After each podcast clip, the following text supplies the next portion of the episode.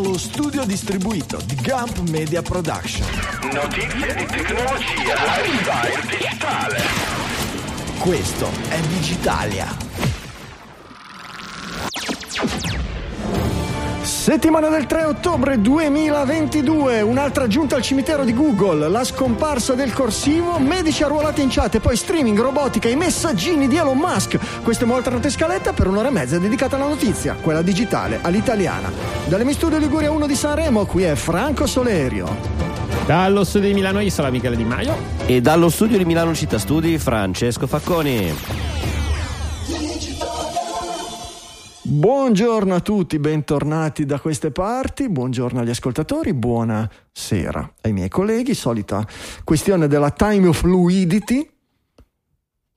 La time Ciao, fluidity Franco. è veramente il problema numero uno dei podcast. Anche quando abbiamo fatto le prove per il Festival del Podcasting che inizia questa settimana, eh, ci hanno detto come l'hai "Mi servita proprio facile facile. Non, saluta- non salutate, non dite buongiorno e buonasera. E Ma abbiamo noi iniziato la diciamo puntata buongiorno. 643 dicendo buonasera e buongiorno nella stessa Noi frase. diciamo sempre buonasera, buon- perché, Perché siamo noi- persone educate. Noi siamo persone educate, esatto. Sì, sì, bravissimi. sì, io non sopporto quelli che salutano con salve. Ma io dico buon momento. Salve. Buon Bisogna prendere delle posizioni, o è giorno Eh, certo, o è eh, sera. certo, eh, certo. Facciamo i genzer. Bella raga. Beh, sì. Eh, sì, no, non è genzer. Se- co- come- Vabbè. Quella scena di, di come era, era Steve Buscemi, Hello Fellow Kids. Esatto. era mitica quella lì. Allora, a proposito di Hello Fellow Kids, cominciamo con i millennials che sono i nuovi boomer. Oh, questo è un articolo che veramente speravo da anni di leggerlo. e infatti l'hai Basta. messo tu. Sì. E l'ho messo, l'ho messo io con grande gioia, gaudio e tripudio perché finalmente è l'ora che la, la mia generazione che ha fallito probabilmente su tutti, su tutti i fronti A differenza prenda- delle precedenti. a differenza delle precedenti, fa- venga soppiantata invece dalla generazione dei nati eh, dopo. eh, che scrive il Pais, o i Genzer prendono per il culo i millennials ehm, facendo un po', un po' di esempietti. Articolo simpatico che però del, del- ripreso poi dall'Aggi. Eh, ad esempio, eh, voi quando siete su TikTok, se siete dei millennial, TikTok è quello che aspettate- fa il mio orologio al polso. esatto. Tu se, se siete dei millennial su TikTok, prima di eh, iniziare a parlare, aspettate qualche istante che i Genzer subito hanno colto che loro invece sono pronti, sanno che TikTok reg- registra, registra immediatamente e quindi l'hanno chiamata la millennial pause. Oppure se siete lì su WhatsApp che dovete scrivere un pensiero compiuto, probabilmente siete dei millennial se scrivete dei Se- se messaggi usate dei le punteggiature o cose del- punteggiature. Questa le io, ti- maiuscole, cioè Eh. la cosa più importante era le maiuscole ti fanno sgamare subito. io TikTok non lo uso, ma nei messaggi mi ci vedo, mi ci vedo, mi ci vedo tantissimo. E quindi niente, come, tutte, come in tutte le cose, appunto c'è una, eh, una- un, cambi- un cambiamento epocale che eh, per quanto si- è dibattibile ecco, la, la veridicità delle nette separazioni tra una generazione e l'altra, eh, credo sia indubbio che i ragazzi più giovani che oggi non hanno ancora raggiunto i 30 Ma- anni ecco, abbiano un rapporto diverso con le tecnologie. Gli unici che se la sono scampata sono, i, i- sono quelli della mia generazione, i Gen Xers. Nessuno se l'è mai presa, ci hanno saltato di pari pari, non ci hanno cagato di pezza E fondamentalmente. voi c'avevate Ambra che faceva il programma in tv e basta, quello è stato sufficiente per riuscire a marchiare Ah, chi la fidanzata generazione. di Allegri? Sciascista, non si definiscono le, le- le signore in base ai fidanzati. Va bene, Eh, tutte queste, però ecco, tutte queste... mm, è un, mio, è un mio pallino, no? Tutte queste nuove generazioni che sono sensibilissime sui temi del, no, del rispetto degli altri, il body shaming, la gender fluidity e tutto quanto, eh, però poi eh, sull'età si può prendere per il culo chi si vuole. Ecco, non la capisco tanto questa cosa. Vabbè, ma è giusto perché il boomer per il millennial è il genitore, rappresenta l'autorità e l'autorità Mm. va presa in giro. Ma perché l'età Mm, non è una cosa con cui ci nasci, Eh è una cosa che scegli. È una cosa che senti. Vabbè, lasciamo perdere che qui ci addentriamo. Però visto che siamo nei discorsi generazionali, ecco, questo è generazionismo, che è come il razzismo, come... No, questo è generazionismo. Entusiasmo. Ehm, I Gen Z non hanno mai imparato, non hanno mai imparato a leggere il corsivo. Anche perché E parlato, non il, corsi- lo non il hanno parlato corsivio, anche eh. troppo. No, eh. non, non parliamo No, no. del corsivio, ma Quello del vero, quello che si corsivo, scrive. quello vero, esatto. Scusa, puoi ripetere quello che hai detto perché devo scriverlo nella lista dei titoli? Cosa della- ho detto? Eh, non lo so. Hanno- non hanno più. Vabbè, dopo l'andiamo a recuperare. Eh, quello Hai non ho mai parlato È tutto corsivo. Registrato. imparlato, una roba del genere. Parlato. A parte che voglio fare eh, articolo shaming perché questo articolo l'avevamo messo due settimane Grazie, fa l'avevo messo io era ed era entrato diretto in MISC oggi lo rimette Franco e va nella prima colonna cioè, è L'ho messo io? Eh, article shaming Esatto. eh, lì è cioè, ovvio. Vabbè. Eh, allora, raccontami qualcosa, visto che l'avevi messo tu. Ma allora, la- l'articolo, aiuto, l'articolo è, è vocalizzato fortemente, è scritto da The Atlantic ed è focalizzato sul eh, gruppo di studenti americani che nel programma di studi da almeno una decina d'anni, se non di più, non hanno più il corsivo. Quindi si trovano studenti ormai che arrivano alla fine del college, che scrivono le tesi, eccetera, che si trovano a leggere magari i manoscritti di qualche autore e non capire cosa c'è scritto letteralmente o portano altri esempi non riuscire a leggere i commenti che i loro anziani, antichi professori ultra trentenni magari hanno scritto a lato del- della tesi in, in corsivo. Perché effettivamente Sì, loro non hanno bisogno di scrivere il corsivo perché mh, si scrive al computer, si scrive col telefonino, si scrive i messaggini e addirittura ehm, leggevo dal 2010 negli Common Core Standards per educazione K-12, che direi che è quella delle elementari fino alle medie, giusto? K-12 è possibile che K-12 sia Oh, un'età? yes. ehm, non era più previsto tra le, ehm, tra le materie, tra le, come si dice, gli argomenti, tra le nozioni eh, fondamentali non, no- non rinunciabili, non era più inclusa la scrittura e lettura del corsivo. Con ovviamente onda, flusso e riflusso. Eh, levata di scudi, non è possibile dimenticare il corsivo, il corsivo significa collegare la, la nostra mente direttamente attraverso la mano con la carta, lasciare scritta traccia del nostro, del, del- del nostro pensiero, addirittura la, la, la- cos'era la Costituzione, la Bill of Rights, non mi ricordo che cosa veniva citato, era- è stata scritta in corsivo e se oggi non, se, se per le persone non è più possibile leggere il corsivo è come considerare che questo tipo di documenti su cui è fondata la nostra nazione, dicono negli Stati Uniti, non sono più rilevanti. A parte Sì, che, che- certo corsivo di cento anni fa è illeggibile anche per noi che l'abbiamo studiato. Esatto. Poi anche il corsivo che scrive un medico come Franco è probabilmente illeggibile. Quindi insomma, Scrivo a stampatello, Ma io infatti- ho dimenticato il corsivo proprio per quello, le ricette le faccio a stampatello. È un po' la stessa reazione, onestamente, che ho avuto io leggendo l'articolo oramai settimane or sono, quando era ancora un tema, un tema caldo. Possiamo stare qui a discutere se il corsivo può essere un'abilità utile o meno per una persona nel 2000, nel, se- nel secolo 00 degli anni 2000. Eh, però non dimentichiamoci che eh, leggere, vera- leggere un qualsiasi scritto di- a mano di 150 anni fa si- non si capisce niente. Se- e per non parlare anche di testi scritti ancora nel passato ancora più remoto, anche testi stampati. eh, spe- quindi è come leggere in aramaico, dici. Perché dici che non, non si si capisce, non si capisce dici che non niente si capisce? comunque. Perché dici che non si capisce niente? No, perché mi è, cap- mi è capitato, Eh. mi, diverto magari a, a sfogliare l'Internet Archive, per esempio, dove è pieno di libri e Mm. ehm, scritti del- dei, secoli, dei secoli precedenti e onestamente spesso e volentieri non si capisce niente. Poi magari sono io Ah, che non so quando leggere. l'Internet eh. Archive crollava dipende- la biblioteca di Alessandria. Dipende, forse dipende da che cosa vai a leggere, da come è stato. Il corsivo ha la caratteristica di essere molto personale. E questa forse è una delle cose che non è scritta nell'articolo e che in qualche modo perdiamo. Torniamoci tra un secondo.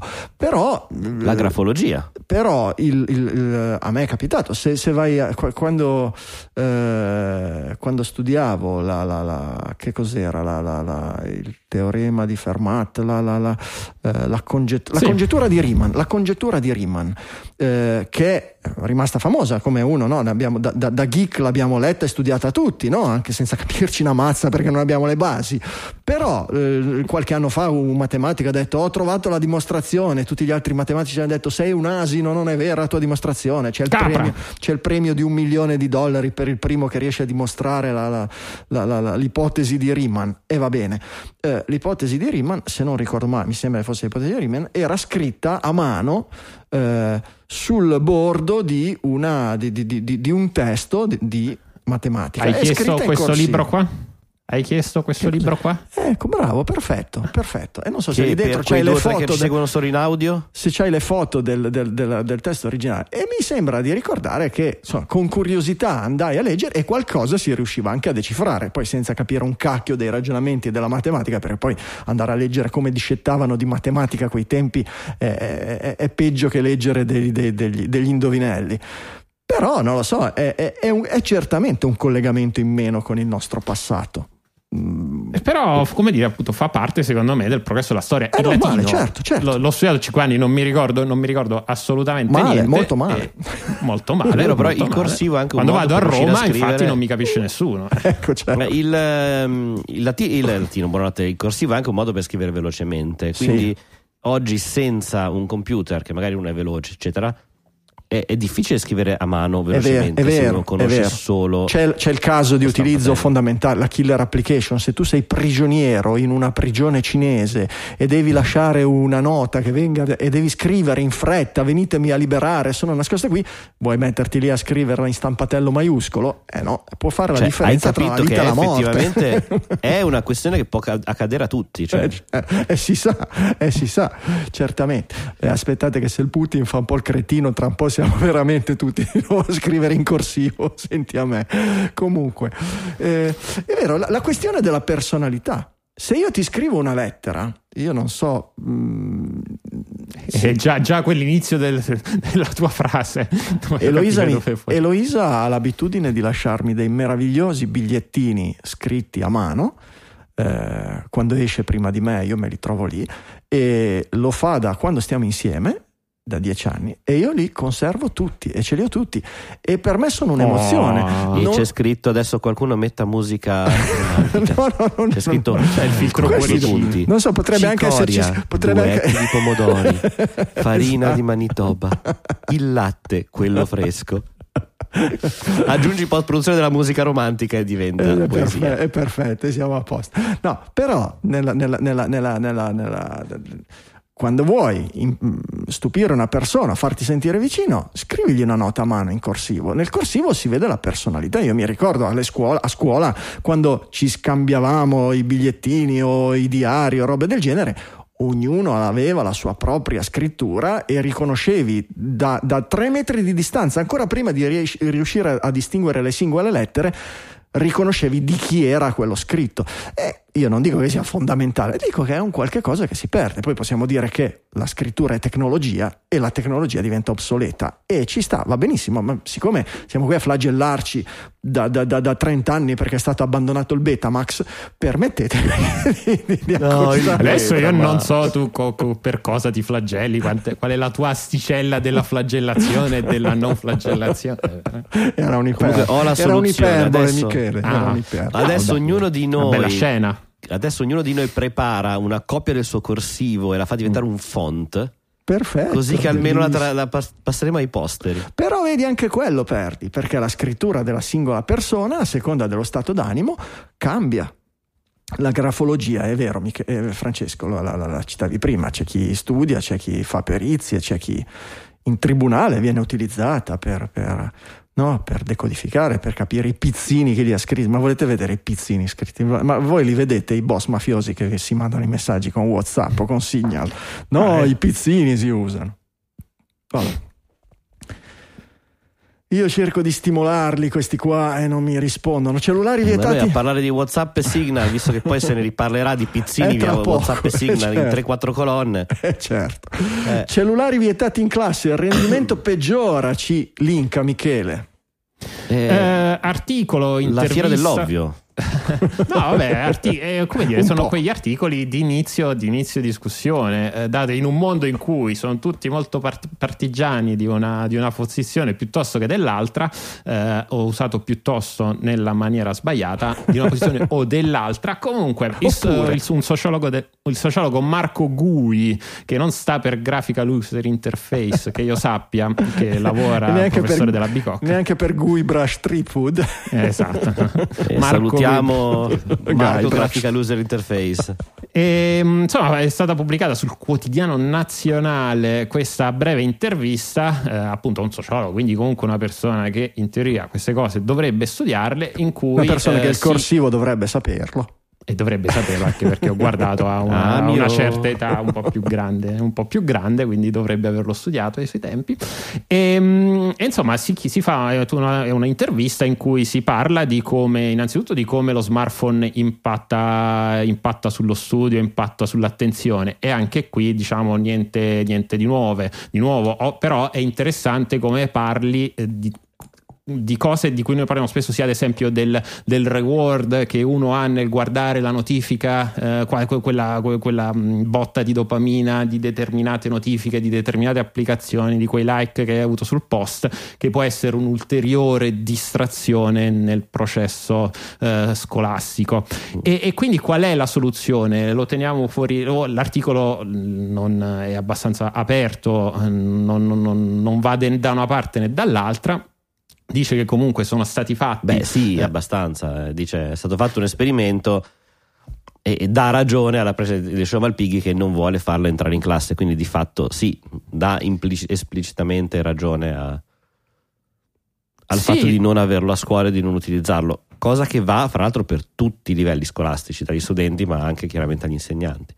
Sì, esatto, Eh, quel- no, que- quello, quello sicuramente. Poi cita uno, cita uno studio eh, in cui è stato misurato eh, del- di quello che è l'effetto poi della performance scolastica dei ragazzi, ad esempio, sulla base dell'età a cui poi ricevono il telefono e quindi eh, lo, portano, eh, lo, portano, lo portano a scuola. Che comunque sì, è vero, poi conferma come dire, l'approccio, l'approccio più cauto da capire questo approccio cauto se non entra proprio a lezione oppure viene tolto in determinati momenti oppure viceversa viene tolto ma ridato in determinati momenti come possono essere i, mo- i momenti di pausa Certo. Beh, mm, non lo so, non, non- non- non saprei se dovr- sono assolutamente d'accordo che il cellulare sia un impedimento a qualsiasi processo di concentrazione, cioè mm, non, non- non- no- non mi vedo a tornare a scuola o all'università e di tenere il telefono non in modalità aerea e vicino eh, durante la preparazione di un esame universitario o durante, la- la- la, eh, durante una lezione a scuola. Ecco. Eh, no- no, credo che su questo ci sia poco da discutere se vogliamo parlare di efficienza. Eh, possiamo discutere se Eh, la cosa dovrebbe essere lasciata all'educazione ricevuta dallo studente, sia da parte dei genitori che degli insegnanti, che quindi, come, mm, come penso sia normale, lo studente arriva in classe e mette il telefono in modalità aerea o quantomeno silenzioso e nascosto in fondo allo zaino, oppure se debba essere una costrizione, come vedi ogni tanto in qualche film, mettete tutti gli smartphone nel, nel cestino, quando, quando c'è la ricreazione venite a riprendervi. Ecco Franco, la, la questione secondo me l'hai centrata prima dicendo se dovessi fare oggi un esame non riuscirai a farlo senza mettere il telefono in modalità aereo e quindi togliendotelo di torno. Eh, al netto del fatto che probabilmente dovresti utilizzare un computer che ha le stesse notifiche, le stesse distrazioni e quindi Ah, comunque sia sì. anche per noi, come dire, boomer, ormai ho perso quanto siamo anziani da questo punto di vista, sicuramente avremo difficoltà. Chiaramente perché tu hai studiato, noi abbiamo studiato all'università senza avere il telefono, senza avere notifiche, senza avere questa iperdistrazione, iperstimolazione. Oggi se invece, cioè se inizi, se avessi iniziato a 9 anni, a 12 quando va bene, ad avere questo tipo di atteggiamento, saresti in grado oggi di spegnerlo? Lo vedresti come una necessità? No, Beatrice perché lo fa. perso il concetto di Beatrice lo fa, Eh, Beatrice è abituata a, a spegnerlo quando va a scuola, Eh, io lo posso vedere perché mh, poi ho, ho, ho, i resoconti delle ore di utilizzo, quelle cose lì, e del, del, del tempo che passa su, su, Instagram, su WhatsApp, perché ce l'ha limitato, giustamente.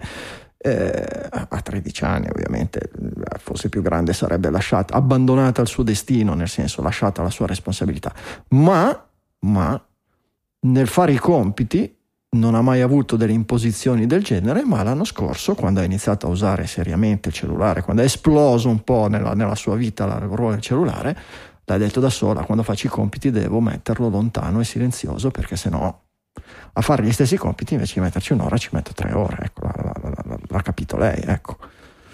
Eh, lo, lo chiameremo il metodo, il metodo, Solerio, dopo il metodo Montessori, ma, il metodo Solerio. Ma no, che è il metodo sia, corretto, sia ragionevole. di cultura. No, beh, certo, però eh, è il solito discorso nel momento in cui lo fanno tutti, viviamo nella società del, nella società del 3000 diventa, diventa, difficile pensare che eh, tutti, tutti, i genitori abbiano questo tipo, questo tipo di approccio, ah, raga, quando magari per loro stessi. Al liceo, al liceo classico c'erano quelli che avevano l'uomo ragno sotto il banco nascosto dietro a una catasta di sì, libri ma l'uomo, sì, ma l'uomo ragno finisce dopo 40 sì, pagine. e soprattutto non ti dice ping viene no, è, è, è, esatto, è, vero, ma, cioè, è vero, ma se c'è no, no, ma, ma se c'hai l'uomo ragno lì e inizi a leggerlo la lezione non la segui perché ne perdi 5 minuti e poi non ne capisci più niente. Eh, sono distrazioni diverse. Certamente lo smartphone è molto. Beh, io mi sorprenderei, mi sorprenderei di un professore che arriva una singola notifica col volume alzato in classe e non interrompesse la lezione per redarguire. Me, me ne stupirei me ne stupirei. Lo fanno giustamente i direttori d'orchestra, non capisco perché un insegnante non debba... È, è, è, come se, è, come se, uno studente si inizia a parlare con un altro durante la lezione, è la stessa cosa, è un disturbo no, okay. non solo per il singolo studente, ma per tutta la classe. Mi, mi stupisco. Però se, nel se... momento in cui la notifica ti arriva silenziosa, tu professore non hai modo di certo, accorgertene. Cioè, certo, quelli con se... l'AirPod che seguono le lezioni con l'AirPod nelle, nelle orecchie. È un'altra cosa, ma, ma secondo te è, no, è normale seguire una lezione con l'AirPod nelle orecchie? No, certo che non è normale. E come dici tu, come dicevi tu prima, ovvio ci sono dei ragazzi, cioè anche se togli il cellulare a tutti i ragazzi, ci saranno dei ragazzi che troveranno altro da fare e certo, non seguiranno certo, la lezione. Certo. Ma infatti, infatti è, è, lì il discorso, si può lasciare a, a, a, a più, un livello più o meno intenso di censura e di controllo da parte degli insegnanti. Tanto a scuola ci sono sempre stati quelli più attenti, più coscienziosi, più bravi, meno bravi, quelli che gli bastava studiare a casa, quelli che gli bastava seguire di più in classe, quelli che in classe non seguivano niente ma tanto studiavano a, a casa e quelli che tanto non capivano un cacchio e che quindi non, non, non avevano un rendimento scolastico più basso. Certamente non, non pretendiamo di... però insomma, um, um, um, secondo me nella funzione educativa di un insegnante ci può essere anche quella di educare, di insegnare allo studente a massimizzare le sue risorse, a massimizzare le sue capacità e a limitare quelli che sono i fattori negativi. Eh, punto. No, l'insegnante non ti, non ti, deve insegnare. Eh certo, l'insegnante non ti deve conoscerli, non ti deve, dimostra- esatto. non ti deve insegnare solo delle nozioni, ti deve insegnare anche delle capacità di studio, di applicazione, di concentrazione. E questa credo che sia il giorno d'oggi la sfida più grossa, difficilissima, ma la più importante probabilmente.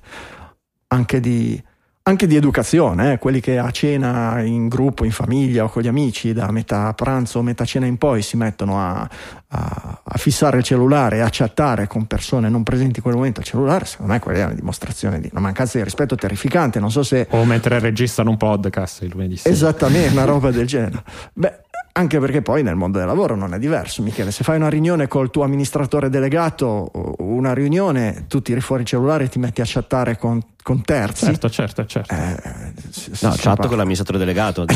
con la moglie dell'amministratore delegato. Stavo pensando se noi su Digitalia ci hai mai squillato il telefono in diretta. Mi sa di no, anche no, perché quel, a quello che è successo ora non esiste più. è stato cancellato dalla storia di esatto. Digitalia. no, dalla storia proprio direttamente non è mai esistito. Va bene. Anche perché tu, abbiamo tutte le sigle con le musichette, quindi ci beccheremo direttamente uno shadow ban da parte di YouTube. No, no, no, non va bene. Vi leggo, visto che abbiamo parlato, Francesco, di, di, di istigare un po' di più gli ascoltatori a interagire uh-huh. con i messaggi e soprattutto con i boostagram visto che Fiorenzo Pilla ce n'ha mandato uno poco prima della, della non so, no, l'ho ricevuto io poco prima di, non, non, so esattamente quando è arrivato, non ho la data qui. Comunque c'è scritto questa settimana con un boostagram e c'è scritto perfettamente d'accordo con Michele per la mia esperienza di adolescenti e TikTok sono esattamente i motivi di questo genere di utilizzo del servizio. Michele, tu ti ricordi che cosa hai detto a riguardo? Ci pensavo prima mentre cercavo di le- mentre leggevo il commento. No, no, sì, abbiamo Eh beh, parlato abbiamo di giovani minuto, e dobbiamo solamente andare a riascoltarci mentalmente E infatti, scusa, scorsa. queste nuove tecnologie. Eh, dobbiamo, dobbiamo riabitu- riabilitarle, riabilitarle. Comunque ringraziamo Fiorenzo e vi ricordiamo di andare a leggere i suoi libri. Eh, cercate su fiorenzopilla.it, è un eh, grande, eh, grande digitaliano attivo nella, nella- nella divulgazione della, della- della cultura digitale. Eh, è laureato in giurisprudenza, se non, se non ricordo male, Fiorenzo. Sì, lo vedo qui sul suo sito. E grazie Fiorenzo, fatti sentire ancora, fatevi sentire ancora, utilizzate, se utilizzate i messaggini attaccati a, quando fate le, le- donazioni o, o- o se li mandate col boostagram ci fa ancora più piacere, se no se avete altre cose da dire e non legate a una cosa del genere mm, ci scrivete o su Slack, ci mandate un tweet un'email o quello che volete, direi che i canali... Anche di- il fax accettiamo, guardate, il fax, è il fax è rotto insieme. Sono due Insieme co- al post, due tutte due cose, cose esatto, rotte, il fax e il post sono rotti mi spiace. No, in realtà il post non è rotto. Ehm, medici arruolati via chat questa roba qui è, terri- è terrificante è terrificante io la, la- la seguivo già da un po' di tempo eh, sentendo i miei colleghi che lavorano in ospedale partecipo a una chat di, di- di miei ex co- compagni di università la maggior parte dei quali lavorano non si legge in niente, non si capisce niente. Non ci si... No, non scrivono mica Allora- in corsivo, Michele. Consiglio. Parliamo di che cosa? Allora, problema dei medici, in particolare si parla di medici di pronto soccorso, correggimi Franco, che è una No, no, categoria adesso no, no. assolutamente Non In necessariamente, non Anche, necessariamente, non necessariamente. Ambulatori vari di, di qualsiasi, certo, non il chirurgo che ti opera del, del- del menisco forse, ma non, non siamo lontani. E, e visto che comunque i medici mancano, ci sono queste cooperative che permettono di mandare medici a gettone fondamentalmente, cioè eh, vengono chiamati, fanno un, eh, la loro attività per un turno e vengono pagati per questa attività, giustamente, no? Il, il problema è che ci sono stati una serie di scandali eh, per le modalità in cui questi venivano reclutati per la lunghezza dei turni, si parla addirittura di turni di 24 ore consecutive, che quindi No, insomma, 36, e qu- 42, se, se, se letto di, di, Ambo. di- di robe terrificanti. Sì, di, di Esatto. gente, che, che- che- che- di gente che ha, ha combinato dei casini, poi si è scoperto che era in turno da 36, da 36 ore, doveva fare una diagnosi magari d'urgenza e è scoppiato qualche casino. Sì, diciamo ci sono vari sì. problemi in questa storia. Un questo, pochino questo tanti, è sì. uno. C'è un- è esatto, c'è poi un- c'è il, il sistema stesso dei gettoni per dei medici che servono perché poi in Italia siamo a corto, siamo a corto di medici, No. eh, in- a maggior soprattutto Non siamo a corto di medici, Michele. Le- I numeri dicono che se, se si ascoltassero i medici riguardo ai problemi della, della sanità, eh, i medici e i, i- i sindacati, quelli un po' più illuminati e meno politicizzati, è un po' di tempo che cercano di fare battage, inascoltato generalmente dai quotidiani. Medici ce ne sono, non tantissimi, la programmazione con numero chiuso non è stata proprio precisa, ma la problematica è quella che oggi ha un nome, si chiama imbuto formativo.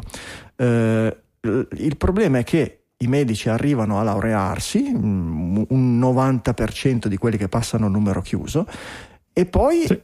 Si scannano per entrare in specialità. Le borse di specialità sono molto onerose e sono a carico di Stato, Regione, Atenei e i soldi mancano e quindi le borse sono molto limitate. E siccome in un, eh, in un pronto soccorso, quando si fa il concorso di assunzione, bisogna specificare che il medico deve essere specializzato in medicina d'urgenza, anestesia Sì. rianimazione o quantomeno medicina interna, eh, e- e gli specializzati sono pochi e quei pochi argomento in più sono mal retribuiti, hanno enormi rischi di cause giudiziarie, non vengono tutelati quando sono sottoposti a queste Problemi cause turni. gente. E, e certamente. E, e quindi si licenziano, abbiamo un, un- un burnout, un tasso di fuoriuscita dalla, dalla sanità pubblica negli ultimi 3-4 anni che è spaventoso, Vedi, dei, dei grafici sono spaventosi. Cosa succede? Che i primari rimangono sguarniti, devono riempire i turni, ci sono queste, queste non so chi abbia fatto questa legge che possono fare queste assunzioni, non assunzioni, ma prendere dei, dei, turnisti così a cacchio. Le leggi che prevedono questa possibilità non specificano ovviamente lo stesso tipo di restrizioni che per i concorsi, per cui medico appena laureato, neanche specializzato, che ha fatto magari il, l'esame di Stato da tre giorni, oppure neanche fatto l'esame di Stato perché durante il Covid si è detto che la laurea era abilitante, per cui non serviva neanche Ma serve una laurea in medicina o basta che quella in serve, scienza della vita o, o su YouTube. Per ora serve, per ora basta. E passano di lì. E, è, è, drammatico, è dra- il risultato è drammatico, però è, è, è come è stata gestita quella che noi chiamiamo sanità pubblica che chi ci lavora dentro ti dice che è già fallita da anni. Eh, perché eh, se fosse un'azienda eh, e ti dà un servizio come ti dà spesso la sanità pubblica, eh, è fallita da anni. Oggi è girato sulla chat un, una, un articolo di una persona che è stata chiamata per un intervento eh, 11 anni dopo che aveva fatto richiesta, capito? Questa persona avrebbe fatto in tempo a laurearsi, specializzarsi e operarsi da sola. E c'è da fare. Certo, il Covid ha esacerbato le cose. Abbiamo chiuso le sale operatorie perché, oddio, Beh, ma il COVID, c'è da due anni, c'è nove COVID. anni prima. Eh no, certo, certamente. Eh. Però le, le, le, le, le ha fatte esplodere, le ha fatte diventare quello che era quello che era serio l'ha fatto diventare drammatico. Ma già, Sì, le rese evidenti. Ma già anni, nella maggior Mm. parte degli- dei nostri ospedali devi fare una mammografia perché forse hai un tumore, forse no. La mammografia te la fanno magari tra tre mesi, tra sei mesi, tra nove mesi. Quando te la fanno, te la fanno con un mammografo che è vecchio di vent'anni. Quando quegli apparecchi lì vanno. No, hanno un'evoluzione tecnologica, lo leggiamo noi tutte le settimane, no? le reti neurali che interpretano la radiografia e robe del genere. Pensare di farmi una mammografia con una macchina di vent'anni fa eh, è un servizio che è già fallito di fatto, lo teniamo in piedi in modo che i nostri politici possano dire eh l'Italia, servizio sanitario nazionale eccetera, però o hai la fortuna di finire in un ospedale, in un reparto che sia di, di, di spicco, con dei finanziamenti importanti, con de- de- de- de- dei direttori illuminati e cose del genere, se no in Italia la, la- la- la sanità è un fallimento, è un, è un fallimento micidiale e finisce sempre di più sulla pelle del cittadino.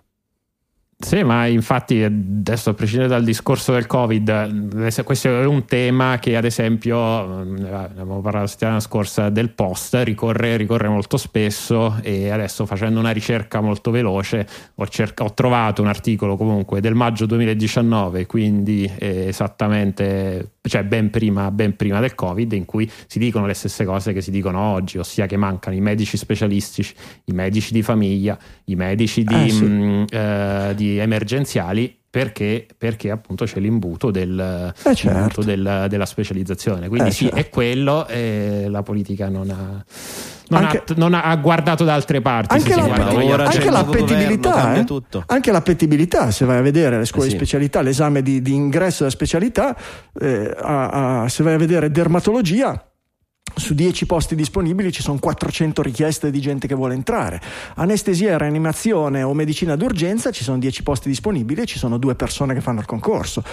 Perché? Qualità di vita, retribuzione. Oggi in ospedale i medici sono pagati praticamente tutti uguali a seconda dell'anzianità del livello, senza calcolare quello che è il rischio che comporta il loro lavoro, quello che, che è il- lo stress, quello che è la responsabilità, quello che è il rischio non solo personale ma anche di causare dei problemi e quindi no, la necessità di copertura assicurativa, eccetera. È ovvio che fare con tutto il rispetto, poi c'è anche lì, no, ma fare il dermatologo o il rianimatore o il medico di urgenza è diverso. Poi se fai il dermatologo e ti occupi di tumori e operi cancri è diverso da quello che ti, ti- ti fa la, la- la- medicina estetica o robe del genere.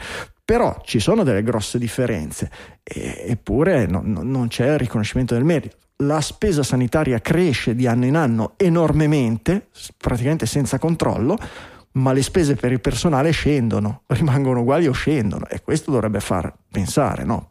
Perché?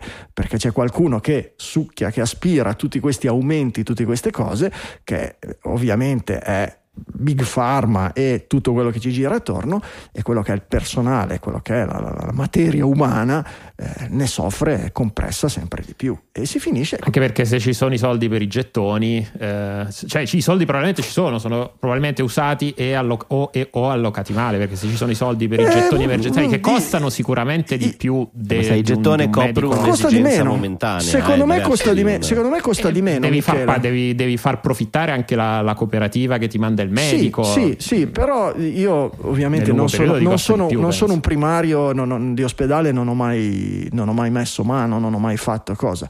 Però a naso, a naso se devo pensare, mi, mi, mi, eh, mi puzza molto di Uh, di, di Deliveroo per la sanità, una roba del genere, perché ovviamente i medici che vengono, a, che vengono uh, assunti gli devi pagare la pensione, gli devi pagare i, i, eh, le tasse, gli devi pagare il, uh, le ferie, uh, gli devi dare tutta una serie di benefit e li devi pagare devi per tutto l'anno. Il medico devi pagarli per tutto l'anno.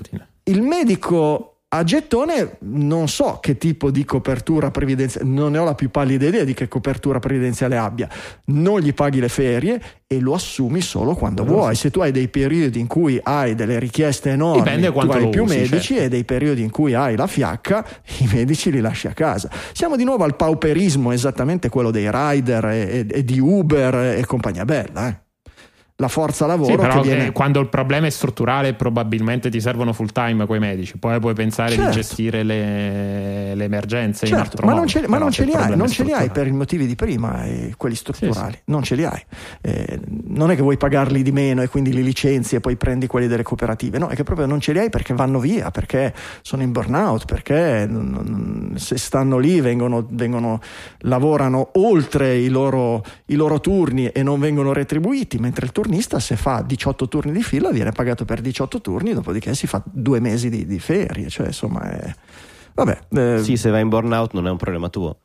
E ma lui, lui va volentieri in burnout ma poi non continua uh-huh. a lavorare, va alle Maldive. Eh, esatto, esatto. Questi lo fanno, fa, lavorano 48 ore di fila e poi il resto del mese stanno con la famiglia. E, no, parlava, dicevano, fanno 4 turni di fila, prendono 4.500 euro e con quelli lì vivono tutto il mese. E, perché no? Eh, hanno ragione. Vi chiederete perché parliamo di queste cose su Digitalia, un po' perché chiaramente avendo il doc che è il nostro capitano, ma soprattutto perché soprattutto l'accesso alla facoltà medico. di medicina cambia tutto.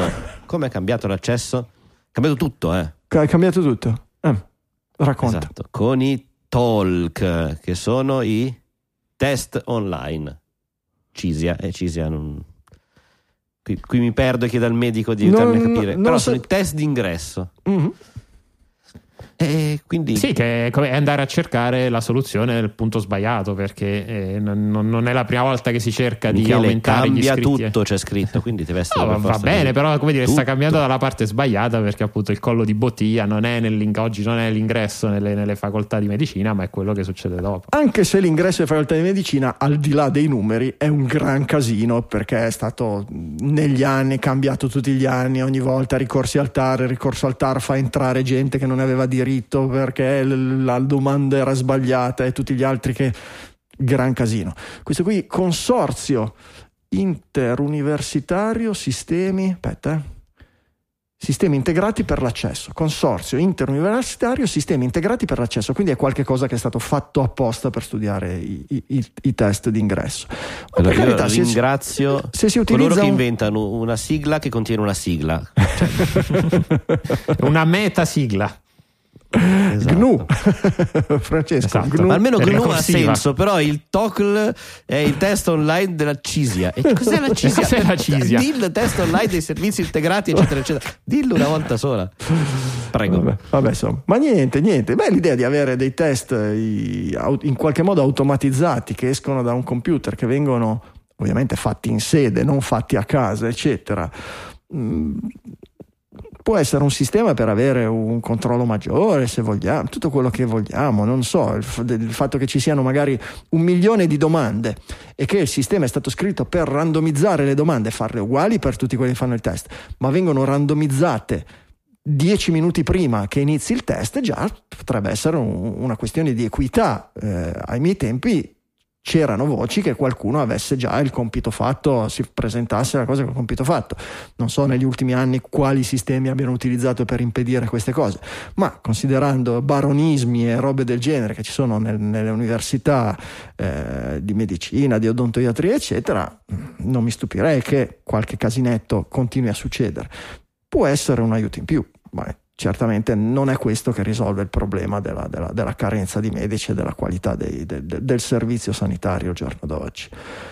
Eh, sappiamo, abbiamo Valentino e qualche collega ascoltatore, se avete esperienze da dentro l'ospedale, l'università, sanità pubblica, perché non ci fate sapere, ci raccontate un po', ci scrivete o, o ci registrate un messaggio audio con la vostra esperienza riguardo a questi temi. Magari abbiamo detto un mucchio di cacchiate. Io in ospedale ah, questo è poco sen- sento voci di, di, di, di, altri, sento lamentarsi altri, dicevo nella chat dei colleghi, ma l'esperienza dell'ospedale in prima persona non la vivo da tanti anni. Uh, facciamo un giro di produttori esecutivi.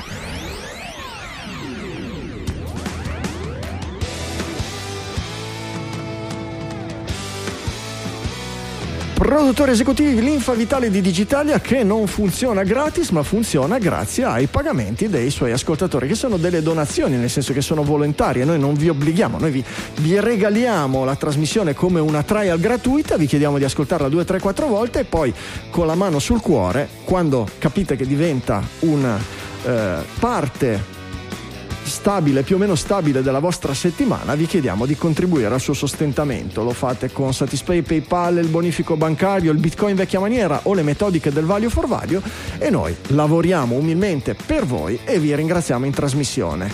Io inizio a ringraziare gli streamer Value for Value, Nicola Fort, Carnevale Paolo Bonino, Franco Solerio, questo lo conosco, M. Rothbart, Nicola Gabriele Di, Fiorenzo Pilla, Alessandro Varesi e qualche anonymous vario. Grazie per averci sostenuto con in, le metodiche automatiche del Value for Value, newpodcastapps.com se siete eh, curiosi. Anche Festival del Podcasting, mercoledì Francesco verso mezzogiorno facciamo un intervento proprio su questi temi. Eh, chi va avanti con il resto della banda? Dai, Francesco. Eccomi. Ce la fai? Allora, mm. certo che ce la faccio. Iniziamo a ringraziare i donatori perpetual, cioè che tutte le settimane ci fanno una donazione. In particolare, un euro arriva da Manuel da Zavatta, uno da Davide Tinti e due da Nicola Gabriele D. Grazie. Andrea Scarpellini ci, lo ringraziamo per il suo euro tutti i mesi, mentre Jae In Hong, che sicuramente ho sbagliato a pronunciare, ci dona 1,11 e questo Binario. è sicuramente molto interessante. Jae, dimmi come ti si pronuncia il nome, ma soprattutto come mai 1,11 che mi incuriosisce molto. Ringraziamo i 3 euro di Nicola Bisceglie, Matteo Rosina, Riccardo Peruzzini, Danny Manzini, Michele, Paolo Boschetti, Diego Venturin, Roberto Esposito, Michele Olivieri, Matteo Faccio, Mario Car- Cervai, Cervai. Da- Davide Fogliarini, Alex Ordiner, Cristian Fabiani e Antonio Turdo. Grazie ragazzi. 3,21, anche questo un numero molto curioso da parte di Elisa Amaldi. Elisa, raccontaci eh, anche tu perché. Eh, 4 euro. euro, boom. 3-2-1 eh, può essere. Quindi ringraziamo Elisa per questo giochetto. E Marcello Pigliego ringraziamo per i suoi 4 euro così come i 5 euro che arrivano da Jacopo Conti Tommaso Saglietti Claudio V e Alessandro G. Grazie Oh, stiamo avvicinandoci a un messaggio che a me piacciono tanto, lo dovreste aver ormai intuito. Ringraziamo quindi Adriano Guarino per i suoi 5 euro e Ivan Vannicelli che appunto ci scrive Ciao Franco, anche quest'anno faccio il mio dovere di bravo digitaliano. Grazie Ivan, ci ha, mand- ci ha mandato un bonifico cumulativo, ma io preferisco spezzettarlo e ringraziarlo per i 5 euro tutti i mesi. Lui ha fatto 5 euro per 12 e Bravissimo lo ringraziamo Ivan. tutti i mesi. Grazie Ivan. Grazie Ivan, come grazie anche Mirto Tondini, Stefano Gussi Innocenti, Roberto Tarzia, Matteo Molinari, Michele Coiro e Cristian Amarca. Mitici, grazie di cuore. Mitico anche Ioandi Herrera con 5,32, numero curioso, che dice Franco sei un grande, ma anche Ma gli anche altri. gli Ah, altri. ecco, dice, Grazie, se no io qua grazie. questo Ioandi Per non citare, leggo più. per citare Rocky, sei grande anche tu, Iardi. Ya- Iandi? Ioandi. Ioandi. Ioandi Herrera. Oggi abbiamo dei Quanti, qua, nuovi, quanti donatori internazionali nuovi, oggi? Abbiamo nuovi dalla internazionali. Corea, bello, bello, sono contento. sì. Infatti, fantastico. Anche qui chiedo scusa anticipatamente perché avrò sbagliato sicuramente. 532 comunque è un numero che ritorna anche con La Manuel cabala di Digitalia. Vi- Vitali. Esatto, oggi numeri strani, nomi, nomi nuovi, meraviglioso. Eh, siamo gruppo grandi produttori, li ringraziamo ognuno con i suoi 10 euro che ci arrivano tutti i mesi, in particolare Andrea Giovacchini, Maurizio Galluzzo e il mitico Tre Trattini. Grazie, grazie di cuore a tutti. La linfa vitale di Digitalia, noi umilmente vi ringraziamo e continuiamo a lavorare lunedì sera, tutte le lunedì sera dell'anno per produrre intrattenimento, informazione, quello che è per voi. Non lo sappiamo quanto vale, ce lo dimostrate con i vostri ascolti e con i vostri aiuti economici.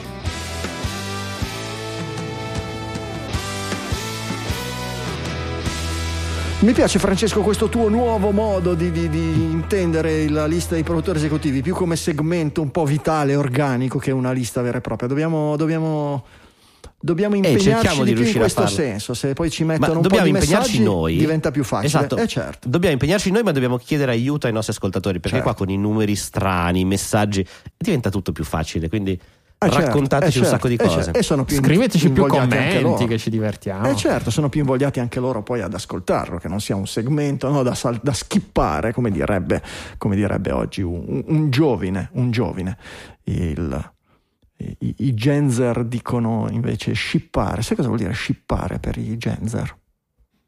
No, mandare, non spedire, no? Eh, no, shippare per qualche motivo è diventato come vedere bene insieme. Io ti shippo quei due come coppia. non chiedetemi quale che sia l'origine di questa cosa. Sì, te li shippo insieme. Sì, sì.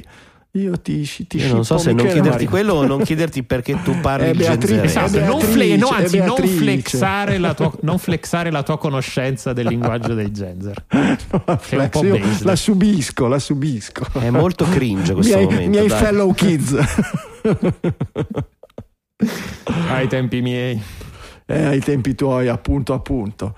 E da lì, da lì, disponibile per tutti. Ah, dove? Ah, da lì. Ok. È stata una grande perdita di produttività in questi giorni. Ho visto Michele che lamentava lavoro nuovo e ciò nonostante ore e ore su da lì. Franco, anche tu hai detto che hai fatto un sacco di esperimenti, pure io ci siamo persi tutti quanti. Beh, non è da lì mini, da lì. È da lì Vabbè, vero, da lì è, que- vero. è quello che si chiamava, che ci hanno fatto casino, perché prima era uscito da lì, poi è uscito da lì 2, che è quello fighissimo, poi è uscito da lì mini, e poi è uscito da che in realtà è da lì 2, ho scoperto, che hanno rinominato da lì 2 da lì, e l'hanno reso pubblico. Per cui è la roba vera, la cosa vera. È anche molto rapido, hai un numero di gettoni limitati, ma che si rigenerano ogni mese, se non sbaglio. Nella... 50 tokens che puoi utilizzare nella classica barra di ricerca di da lì oppure utilizzare anche eh, alcune funzioni un po' più sperimentali come può essere l'upload di una, di una foto che ehm, l'intelligenza artificiale ad esempio proverà, di cui proverà a ricostruirne un background un background più ampio mettete la Ah. vostra foto in mezzo alla strada inizierà a riempire una foto di- con i pezzi della strada che non sono, Che non mancano. sono stati scattati. esatto. Ma che roba. Molto, molto figo. Dimmi- Eh, non so voi come, lo, come dimmi le l'avete provato a sperimentare. Cosa- Io ho provato a. Volevo vedere. Allora, io ho provato a farmi su da lì. Nel senso, ho provato a, farmi. mettere. A farmi, esatto. A, fa- a farmi Noi fare da da lì. pensiamo ancora subito più male. bello. A farmi fare da da lì. Andando a mettere tutta una serie, quindi ragazzo, it- ragazzo una volta, oh, italiano, Wannabe ragazzo. ne- nella seconda metà, nella seconda, nei late 30s, eh, alto, con gli occhiali, con la barba sfatta per vedere che usciva. No, non sono uscito. Eh, pixel art style, quello già un pochettino si perde di definizione, però sì, molto interessante. E tu, Francesco? Io ho giocato come ormai tutti sanno quelli che ci seguono su Slack a creare personaggi di Dungeons and Dragons.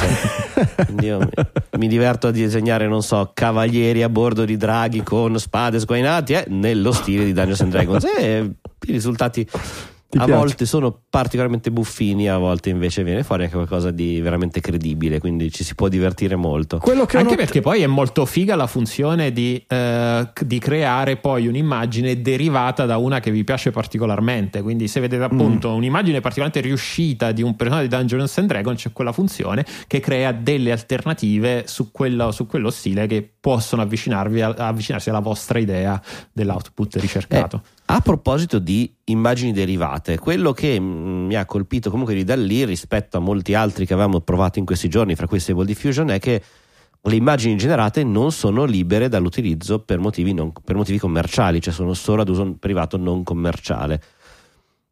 Questo eh, è un limite chiaramente del, del software, della licenza. eh, vedremo. Vabbè, ma è un limite che probabilmente servirà a loro magari per metterlo eh, a, a pagamento e andare poi a monetizzare. Ah, certamente, certamente. Esatto. Che però è antipatica la cosa, nel senso che già bisogna risolvere se il loro utilizzo delle immagini no, per generare, la- per addestrare la rete neurale è lecito, perché alla fine dei conti il loro lavoro è un lavoro derivativo, no?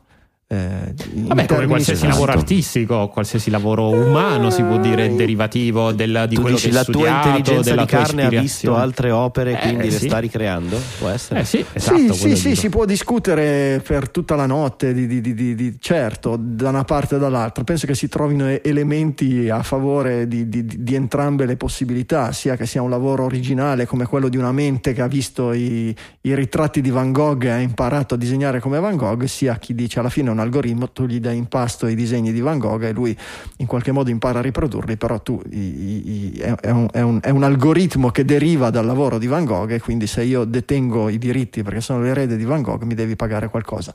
Bah, tutto è valido, è molto, è molto difficile, sono cose talmente nuove che capire. Il- il- l'argomento...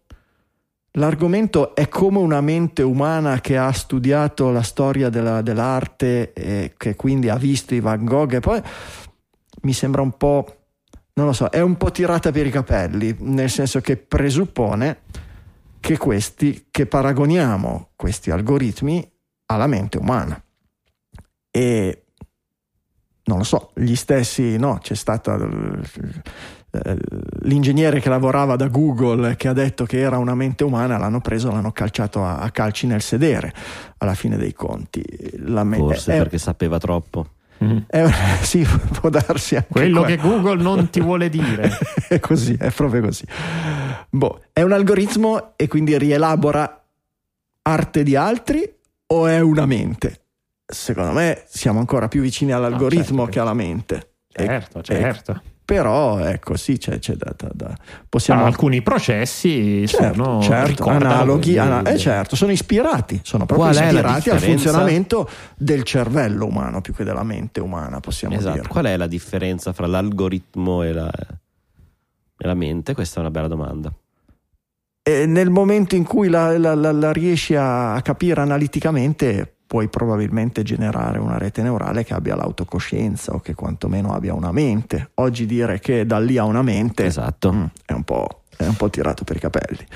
E, e continuano a uscire robe analoghe a una velocità. Sì, è- Esatto, questo è da lì pazzesco. oramai è vecchio, Questo è viviamo in pazzesco. un momento di valanga. No, ma de- a parte gli delle- scherzi, prima dell'estate, verso maggio-giugno, iniziavamo a parlare di Dalì, dei primi Sì, sì.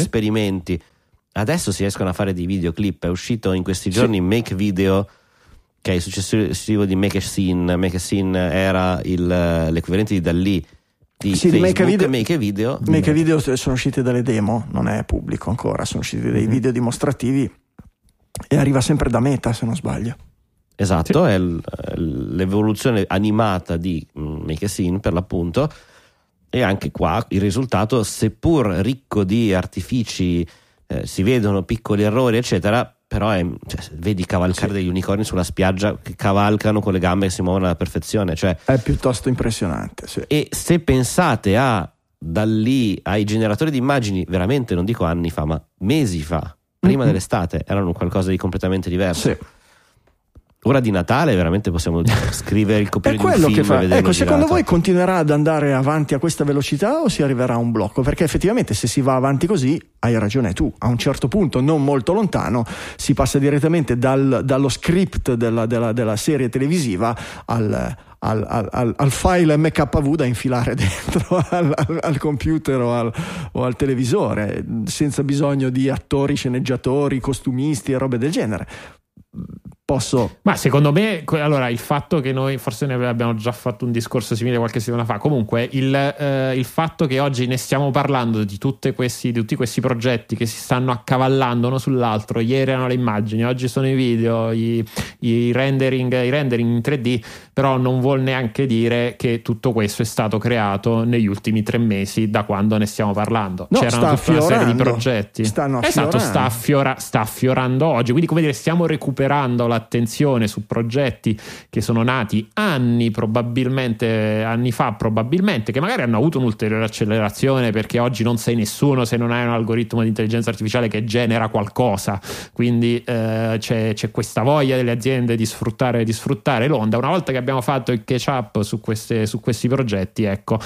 Andremo a una velocità di crescita dei progetti che è quella probabilmente un po' più reale, un po' più, un po' più naturale, non esplosiva come abbiamo visto in questi mesi. anche è per- evidente che questa- questo si è mosso negli ultimi anni, come dicevi tu, Sì. e sono anni che ci studiano dietro. Eh sì. Beh, poi noi Però abbiamo proprio l'output, l'uscita è stata velocissima. È vero, questo sono vero, le. PR. Però attenzione eh, che noi- Meta va di corsa. Noi vediamo, immaginiamo un vettore che prosegue in quella direzione lì, ma è tutto un nostro film mentale. Eh, il, il- il- il- fatto che si passi dalle immagini fisse alle scene tridimensionali, agli oggetti tridimensionali, alle scene tridimensionali e poi al video è tecnicamente per noi un miglioramento strabiliante. Ma di lì a creare, come dicevamo, la puntata di una serie televisiva, eh, Sì, ce ne vuole. ce ne vuole Ma non che probabilmente in realtà tra, No, sei mesi, tra sei mesi succederà. No, perché, Michele, ecco, cioè succederà sì dal punto di vista tecnico, ma la puntata della serie televisiva noi abbiamo bisogno di una cosa ulteriore in più, che sia interessante il prodotto. E fi- finora di tutto quello che abbiamo visto, il 99,9999% è interessante perché sappiamo che è prodotto da un computer in seguito a un prompt che gli ha detto che cosa fare ed è una cosa nuova, ma alla fine dei, dei conti è roba molto. Se non ti dicessero che tutta quella roba lì è prodotta da un computer, ma ti dicessero guarda queste immagini ti piacciono, diresti sì, ma che cacchio me ne frega, il Madonnaro all'angolo fa la stessa roba. Ecco, E, cioè di lì a un prodotto che sia no, di interesse per, per- per l'entertainment, anche senza parlare di creazione artistica, ma per l'entertainment, manca di nuovo probabilmente la differenza tra l'algoritmo e la mente. Per cui io no, credo che infatti ci quello sia che sa... Vai, scusa, No, finisci. no, no, che ci sia uno scalino difficilmente sormontabile ne- in, in breve tempo. No, quello, dicevo, quello che succederà tra sei mesi, un anno, che per sfruttare l'onda di- de- dei contenuti prodotti dall'intelligenza artificiale ci sarà una casa di produzione che dirà ah questo show, questa puntata di questo show, questa puntata di Ricchi e Morti, non lo so, è stata creata interamente dall'intelligenza artificiale e poi vai a vedere che sì è vero, eh, sono stati magari vari prompt messi uno di fianco all'altro. da È come il di- primo film girato con l'iPhone. Eh certo, ma chi, esatto. se lo, chi se lo ricorda? Qualcuno ha fatto poi il secondo film girato con l'iPhone? No, perché poi alla fine E chissà perché. Ok, hai fatto, usci- hai fatto parlare di te e poi basta, finirà così e ne riparleremo tra dieci anni. Anche perché servono gli attori per riuscire a fare questo Serve tipo Bruce, di cioè, serve Bruce sitcom? Willis soprattutto. Ci vorrebbe Bruce Willis, no. ma come fai se sei un'intelligenza artificiale? Allora, cosa è successo con Bruce Willis? Allora, non, non si è- posso dire, non si è capito, nel senso che nel giro di 10 minuti sono usciti 26 articoli che dicono che Bruce Willis ha venduto D'altra parte, la se su- i suoi se diritti c'ha la fasia, d'immagine. c'ha la fasia, è normale che non si No, allora, capisca. tutto in realtà Questo è vero, è un- e- e ci spie- quindi lui non riesce più a eh, effettivamente parlare e eh, questo è un grande ha peccato, difficoltà infatti ha dato gli addio alle scene. E Eh. no, è tutto in realtà, dire, la fonte in realtà è abbastanza conosciuta, nel senso che tutto è nato da un articolo del The Telegraph che ha detto che l'avete letto sicuramente perché era dappertutto questa settimana. Bruce Willis aveva venduto la sua immagine, eh, i suoi diritti della sua immagine al, al diavolo, che è una società che si occupa di intelligenza artificiale deepfake, che appunto gli avrebbe Ragazzi, che, ragazzi, che sceneggiatura, che sceneggiatura pazzesca. Dai, tu digitala la tua subito su immagine a, un'azi- a un'azienda che, che scopri che è il diavolo. il Fantastico. robo diavolo per chi? Vabbè tu non hai visto Simpson figurati Futurama. Comunque. Eh, ah, mica. E Il- niente, poi tutto- tutto- alla fine Ecco. la, la gente di Bruce Willis ha fatto un'altra dichiarazione e ha detto no ragazzi non è mai successo Allora, questo genere." deepfake firm, innanzitutto, è la società che ha prodotto quel video che era girato in, eh, che era uscito in Russia, se non mi Mm. uno sbaglio, spot di un, forse uno spot di una mm, compagnia telefonica in cui recitava Bruce Willi- Willis senza che Bruce Willis fosse mai stato sul, sul set di quello spot. Cake si chiamava la credo, Deep la Cake, società. sì. Esatto. E, la- e la, la società ha detto, ha affermato poi che in realtà Bruce Willis aveva dato il permesso di scannerizzare le sue immagini, le sue- i suoi video relativi a eh, due dei primi film, due dei suoi film da giovane, adesso non mi ricordo Il quinto quali. elemento è Die Hard. Die Hard, perfetto, il quinto Due elemento. film meravigliosi. fantastici, sì. E, e aveva dato il- appunto il permesso di scannerizzarli per fare quel video che abbiamo visto tutti. E probabilmente la, la- la- la notizia che invece aveva ceduto i diritti per eh, recitare al posto suo Vita Natural Durante è qualcosa che è uscito da qualche, da qualche leggenda metropolitana, è diventata notizia, è stata rimbalzata senza essere Sì, controllata dai vari Anche quotidiani. se, esatto anche se una delle risposte che è uscita sulla BBC, il eh, rappresentante, cioè del, il portavoce della società, dice che Bruce Willis non, ha- non avrebbe potuto vendere i diritti della sua faccia perché non li può vendere per legge. Mm. Però in realtà la- gli ultimi articoli che sembrano andare a negare un po' quello che è successo, in realtà dicono che non ha venduto i diritti della sua immagine inteso come cioè, l'immagine resta sua.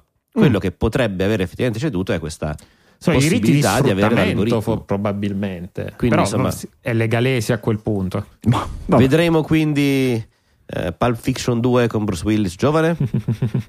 Probabile. E il governo americano sta sviluppando un'intelligenza artificiale per identificare gli autori da uno scritto analizzando semplicemente il loro stile di scrittura. Basta che scrivano in corso. No, no, no, no, lo stile non nel senso perché non scrive più nessuno. Non la calligrafia, ma in base solo. E, è abbastanza, fa abbastanza venire i brividi questa roba qui. È una, delle- è una di quelle cose, cosa potrebbe mai andare storto. E- Sì, da una, parte, da una parte sì, dall'altra però mi viene in mente è così tanto diverso dal riconoscere le impronte eh, di una persona, è così tanto diverso dal riconoscere del riconoscimento vocale di una persona. Non lo so.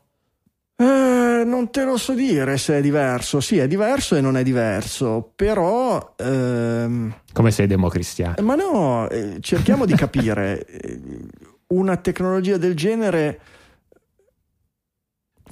intanto permette di analizzare tutta una serie di cose che sono già state prodotte prima che questa tecnologia esista e quindi in qualche modo no, possono arrecare un danno. pericolo. per eh, le- Certo. l'esame del DNA che riapre col case di 20-30 anni fa. Sì, certamente, certamente, certamente. Eh, diciamo che però, eh, mentre l'esame del DNA o le impronte digitali vengono utilizzate principalmente per eh, eh, andare a rintracciare, andare a trovare delle presenze su una scena del crimine, in una situazione del genere, gli scritti sono una cosa un pochino più eh, di ampio Delicata. respiro che noi disseminiamo tutta la vita a destra e a manca e che an- disseminano soprattutto persone come dissidenti politici, rivoluzionari, no? Certo, Do- donne afghane co- co- costrette a mettere il burqa, donne arabe che non si rassegnano a non poter guidare e cose del genere.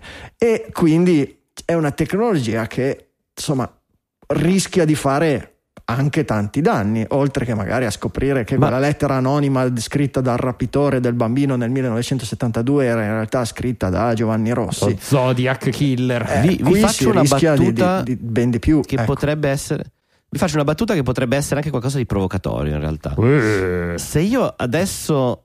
Allora, anzi, noi abbiamo visto che possiamo creare le immagini con da lì dicendo nello stile di Dungeons and Dragons o nello stile di Van Gogh. Quindi io potrei utilizzare Paragraph AI o qualcosa di simile per scrivere una lettera di minacce al presidente americano nello stile di Franco Solerio. Certo, infatti. Sì. Quindi Certamente. a quel punto poi Infatti l'FBI la- piomba a casa di Franco perché il riconoscimento Eh, attenzione, così Certo, come certo, possiamo sempre- riconoscere, possiamo creare. Quindi dalla battuta in realtà diventa un momento di pensiero. La stessa intelligenza artificiale che dice, vabbè, Franco usa sempre la doppia, poi mette la virgola, poi un...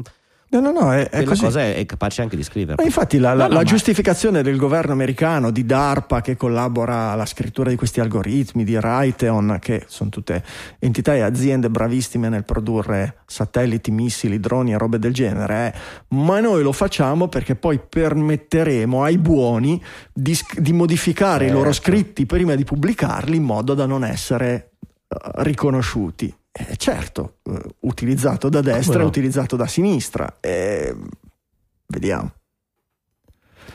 Sì, eh, ma infatti è come al solito, da una parte la tecnologia, da una parte hai l'uso e l'abuso di una, di una tecnologia. Eh, io mi ricordo, eh, va- ho vaghi ricordi di un, di un articolo che lessi sul, su un errore di un test eh, di- del DNA durante eh, una- un'indagine ed era tipo un frammento che era rimasto la persona che aveva occupato l'ambulanza prima del, Sì, eh, col del- DNA. della vittima. Il DNA è l'esempio tipico dell'esame che sta facendo fare dei grandi casini perché come tutti, gli, come tutti gli, gli esami che ti permettono un'accuratezza stratosferica in determinati casi, Eh. poi ci si, ci si affida ciecamente e allora Eh, arriva esatto. la prova e dice eh, c'era Facconi lì, ah, C'era Facco- lui. Facconi è sicuramente colpevole, poi magari Facconi c'ha un gemello, l'esame, il DNA era, degradato e quindi non era il gemello ma era il padre che ha il 50% del DNA in comune o comunque Facconi c'è passato solo di lì perché ha, no, ha- ha tirato uno sputo in un tombino ed è... Cioè, sì, Facconi non sputare. non sputare nei tombini, Facconi. E- No, no, io uso solo, scrivo solo missive, quindi In corsivo, ovviamente. Va bene, corsivo ci abbiamo- nello stile di Franco Soleri. affoghiamo in mezzo alle notizie di intelligenza artificiale, viene, viene quasi la nausea, non lo so, magari ce le teniamo, tanto emergeranno e riemergeranno basta, basta. le regole per la responsabilità del- dello sviluppo di prodotti di intelligenza artificiale della Commissione europea, i ristoranti che utilizzano l'intelligenza artificiale per immaginare, indovinare che cosa vuoi usare. Michele, mangia gli spaghetti. Abbiamo deciso devi mangiare gli spaghetti. Mangia, mangia, Mangia mangia. gli spaghetti. L'ha detto Stai intelligenza mangiando? artificiale è come la prova del DNA. Se l'ha detto intelligenza artificiale vuol dire che hai bisogno degli spaghetti. Stai zitto, che se no non ti rinnoviamo l'assicurazione. Zitto e mangia. Va bene. Ehm, due minuti, dai. Mi fate ringraziare. Eh, mi fate ringraziare Squarespace, il nostro sponsor per questa puntata, la migliore piattaforma all-in-one per creare un sito internet, per soddisfare qualsiasi necessità di creare un sito internet. Perché? Prima di tutto perché Squarespace è facile da usare, non ci sono plugin da installare e le varie funzionalità si aggiungono trascinando dal pannello di controllo alle vostre pagine i vari elementi, immagini, gallerie, portfolio, player, audio, mappe, tutto quello che volete con un clic del mouse si sposta e si mette esattamente dove la volete che appaia per i visitatori del vostro sito. E poi fully managed, che vuol dire che la create e poi ve ne fregate. Se non avete nuovi, eh, nuovi elementi da aggiungere, nuovi contenuti, resta online per sempre finché pagate quel- la minima quota di abbonamento. Perché? Perché la manutenzione la fa il team di Squarespace, controlla che non venga aggredita dagli hacker, che non vengano iniettati degli script per aiutare hacker o spammer o robe del genere, se ci sono aggiornamenti, bug da fixare trovati da altri utenti. Tutto in automatico, voi scrivete i contenuti e ve ne dimenticate. Con Squarespace puoi anche preparare in anticipo pagine o parti di pagine e programmarne la data di pubblicazione. È una funzione utilissima e comodissima per ad esempio tenere il sito aggiornato e con nuovo materiale fresco anche quando c'hai una marea di lavoro o quando magari sei in vacanza e dici vabbè il 15 di agosto fai uscire questo testo qui che così anche se io sono in vacanza i miei clienti trovano materiale interessante nuovo. Eh, ci sono strumenti per la realizzazione di negozi online completi, no? È usato, Squarespace è usato da centinaia di migliaia di negozi in tutto il mondo, contiene strumenti per gestione magazzino, processare gli ordini, carrello, carta di credito, inviare email ai clienti, tutto con la solita interfaccia intuitiva e tutto con i soliti design unici, originali e professionalissimi. I designer di Squarespace vincono tutti gli anni una marea di, eh, di premi, di awards, perché i temi che fanno i siti realizzati con Squarespace sono veramente di livello mondiale e sono personalizzabilissimi in modo che il vostro sito su Squarespace sia bello, originale e diverso da tutti gli altri siti prodotti con Squarespace. Poi con il nuovo motore di rendering che vi permette di spostare le varie robe senza incasinare ogni volta che sposti una casella si ria- ri- riarrangiano tutte le altre. Ogni elemento è indipendente è veramente, una roba, è, è veramente una roba comodissima. Se avete problemi, supporto utenti 24 ore su 24, 7 giorni su 7 vi rispondono direttamente dall'ufficio di Squarespace, da un ufficio Squarespace, porta a fianco degli sviluppatori, per cui niente call center in giro per il mondo che vi rispondono con delle domande, pre, con delle risposte prestampate a video. Se non sanno, vanno nella porta a fianco, chiedono agli sviluppatori più efficiente di così. Provatelo comunque, provatelo gratis, non vi serve mettere la carta di credito, vi basta andare su squarespace.com slash digitalia e attivare la vostra trial gratuita. Se poi alla fine non vi serve, amici come prima, nessuna spesa, nessuna sorpresa, non avete messo la carta di credito, ve ne potete dimenticare. Se e quando invece decidete che fa per voi, e capita a tutti i digitaliani prima o poi nella vita un'occasione, ricordatevi che siete digitaliani e come tali avete diritto al 10% di sconto sul costo del primo anno di abbonamento. Basta mettere il codice coupon Digitalia nella casellina apposita. Ricordatevi, Digitalia, 10% di sconto sul primo anno di abbonamento. Grazie a Squarespace per aver sponsorizzato anche questa puntata di Digitalia.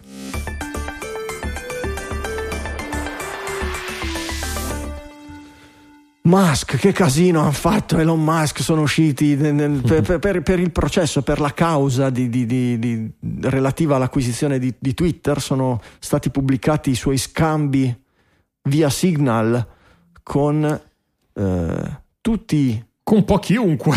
Un po' chiunque nella, nella Silicon Valley, personaggi sì, di ce una n'è certa... uno con Michele Di Maio, fra l'altro, a un certo punto se andate a leggere l'articolo. E sì, è stato, è stato, su questi messaggi. È bello perché poi è, eh, è, succede un po' per tutti i processi dove c'è un disclosure di email, di messaggi che poi ci sono, un, si, si, apre uno spiraglio, una finestra su come davvero poi viene gestita la, la, Silicon Valley o comunque queste grandi aziende del tech. Ed è un po' il. Um, come dire, il mood generale di questi articoli che vanno a commentare gli, eh, i messaggi che Elon Musk si è scambiato con Jason, eh, Jason Calacanis, per esempio. Jason, Voi vi potete aspettare. Jason Calacanis, secondo me, ho sempre avuto questa immagine, prima mm. eh, inconscia, poi l'ho messa più a fuoco. Secondo me è la persona su cui si sono ispirati per il personaggio di Saul Goodman, perché è identico sia nell'aspetto che nei modi.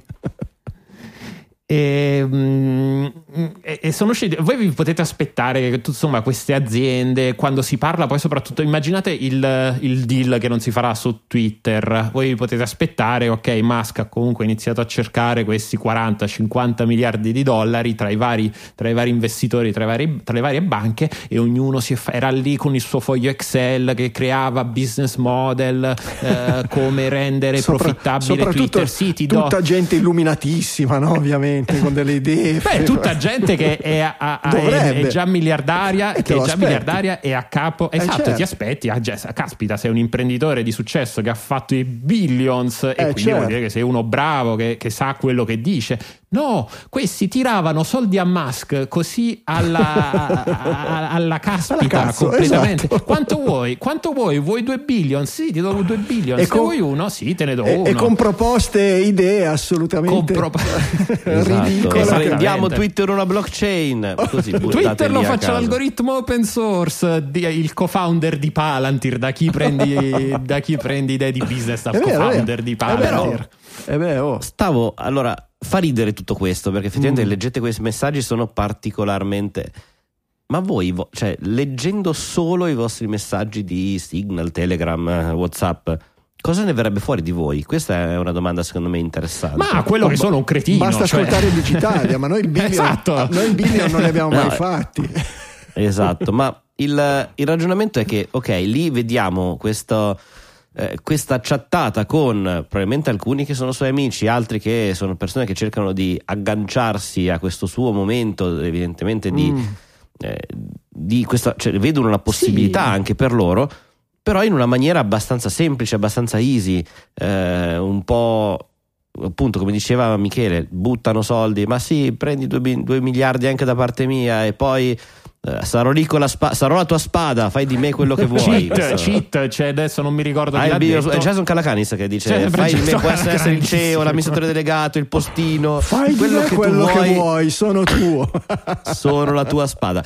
Eh, però tua- mi vabbè, sembrano un po' anche dei messaggi che siano puntini, quando dici vabbè. Eh beh, ma il livello è così, più o meno livello quello. È proprio quello, Sì, sì, livello, eh, purtroppo. Però esatto, mi- eh, io non penso che lo studio di, eh, de- dell'acquisizione di Twitter, della- dell'opportunità, eccetera, sia solo questo. Cioè, Mm. c'è sicuramente uno scambiarsi dei messaggi con più o meno amici, più o meno Sì. colleghi in maniera più o meno ridanciana, qualcuno Ma magari ci è- spera, no, magari non c'è- qualcuno non c'era niente di ridanciano invece secondo me io la vedo molto diversa io credo che in questo gota di, di- di- di- di- di gente che ha avuto successo su internet ci siano pochi geni eh, gente con intelligenza spiccata, una cultura delle capacità di, di- di- sacrificio, di concentrarsi e Elon Musk è uno di questi probabilmente.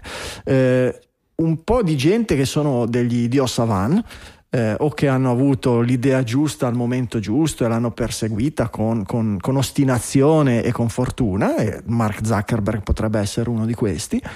Eh, ci sono anche un mucchio di coglionazzi che hanno avuto il colpo di culo, tipo quello cos'era Mark Cuban che fa il mega imprenditore, eccetera, fa un buco dopo l'altro, ma tanto c'è una riserva dei soldi della Madonna perché ha avuto l'idea di registrare il dominio radio.com, porn.com, qualche cosa del genere, l'ha venduto al momento giusto per un gozziliardo di, di dollari, quelli lì solo di- a- investire solo quello che gli rendono e tenere tutto il resto investito, eccetera. Fa la figura del grande investitore, cosa, ma in realtà cioè, n- n- non ha mai ideato niente di, di- di spettacolare o, o- di bestiale di suo. Per cui Oppure c'è gente che lascia per aggiungere un'altra categoria che è passata dall'uno all'altro, sia Sì. che è riuscito ad avere un'idea, una- un'idea buona, l'ha portata avanti. E ti ripeto, secondo me il Musk, Musk stesso che poi è diventato un cretino, perché voi se seguite il feed, il tweet di- il feed Twitter di Musk, è un cretino. L'altro giorno c'era tutti, il- ma- l'uragano Ian, la- c'era l'uragano Ian negli Stati Uniti, eh,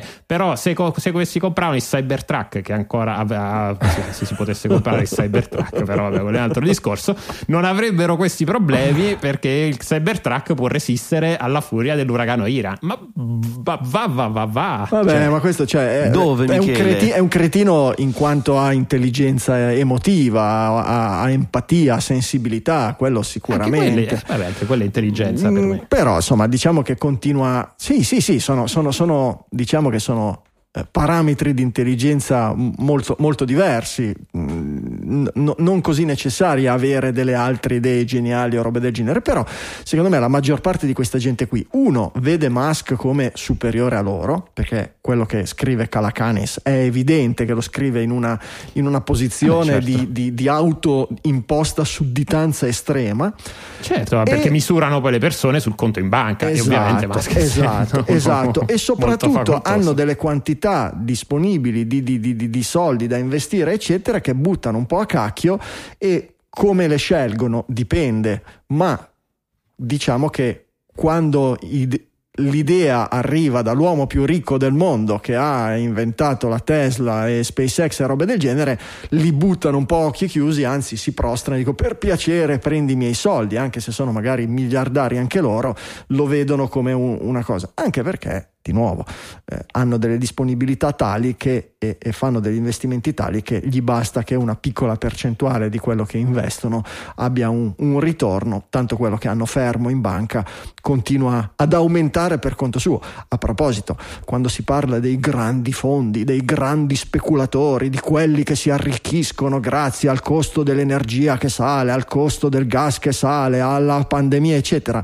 ma questi fondi non è che sono in mano a degli extraterrestri, sono in mano per piccole quantità a piccoli risparmiatori tramite fondo di fondo di fondo di fondo di fondo e poi per grosse quote a, a, a questa gente qui dove pensate, pensate che, che, che, che Jason Calacanis investa il 100% del, del, suo patrimonio nelle idee balzane di Elon Musk?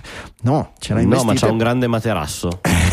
C'ha, c'ha, il deposito con le monete come Paperoni, Zio Paperoni. Eh no, il, il loro deposito delle monete sono proprio quei fondi che ah, gli speculatori che scommettono sul crash dell'euro no? per esempio o sul, sul gas che, che, o sull'energia elettrica che sale ecco, e, quindi, e quindi capite bene che per loro il valore di questi investimenti è diverso da quello che gli diamo noi vedendoli da qualche piano più in basso e comunque l'idea, sì, ogni tanto Elon Musk tira fuori delle robe che fanno pensare che sia un cretino. Il, il robot è una di queste, l'avete visto? Il robot di Tesla che ha presentato. Allora, sì, l'ho visto, visto, ho visto la presentazione. No, no, io ho visto tutta la presentazione. Esatto tra l'altro eh, postilla sulle presentazioni di Elon Musk, una cosa che apprezzo delle presentazioni di Elon Musk che sono come dire quasi informali, ehm, sembrano molto poco preparate rispetto alla sì, presentazione di Apple, di Google, dove tutto, mentre invece loro vanno sul palco, ci sono tre, tre o quattro ingegneri che poi muovono, eh, spostano il robot che fanno le prove. Tirano i mattoni nel finestrino della macchina. Esatto. Questa volta ha imparato. Infatti, infatti là, se vedete la presentazione del robot mettono Optimus pre- mettono le mani avanti. Subito dicono questa è la prima volta che lo proviamo senza i fili che dico io. E ovvio credo che sia abbastanza ovvio che non è la prima a meno che non sei completamente pazzo. Certo. e vai davanti al mondo per la prima volta.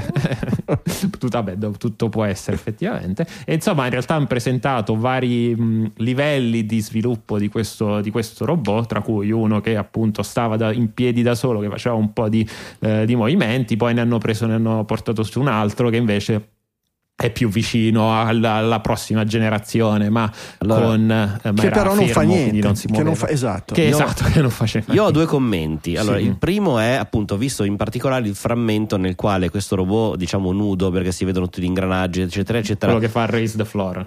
Esatto, raise the floor e lì vedi questo robot che piano piano cammina, alza le mani e abituato alla Boston Dynamics sì, mi sarei aspettato a un certo punto così e poi di colpo inizia a fare la break dance, due capriole, quattro... e, invece no. e invece è tornato indietro e, e mi sono rimasto sì. male perché effettivamente eh, sì. se pensate alla Boston Dynamics... Esatto, esatto, esatto. Il secondo commento invece è una domanda nei mm. confronti del mio caro amico e collega Michele mm. che vorrei capire il titolo del Corriere della Sera, che lui so che essere grande esperto, costerà meno di 20.000 dollari, innaffierà anche i fiori. Sì. Ora, questo è il cuore de, da un'altra del, cosa. Del, Prego, da, Michele, da, a te il microfono. no, allora, no, ho detto che innaffierà i fiori e sposterà cose.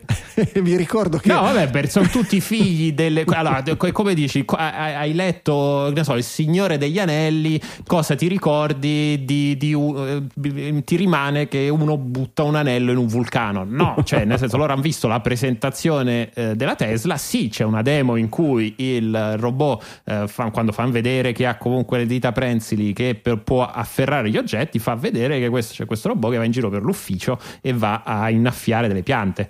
Però ecco, diciamo, non è quello che andrei a mettere nel titolo del primo giornale del, d'Italia. eh, è stato buono Michele stasera, eh? sì, pensavo molto, molto, molto meglio, buono, molto buono. Chi, era, chi erano? erano? quelli di Mai Dire Gol che facevano il pickle che prendeva in giro i prodotti dell'Idol no? e dicevano lo sposta, eh, co- sì, lo sposta cose. Eh, uno dei prodotti che, era, sì, esatto. Lo sposta cose, ecco, e lui vende a 20.000 dollari lo sposta cose e li innaffia fiori. Eh, eh, va bene. Esatto. Eh, oh, ragazzi, eh, va, va, bene anche così. Va bene anche così.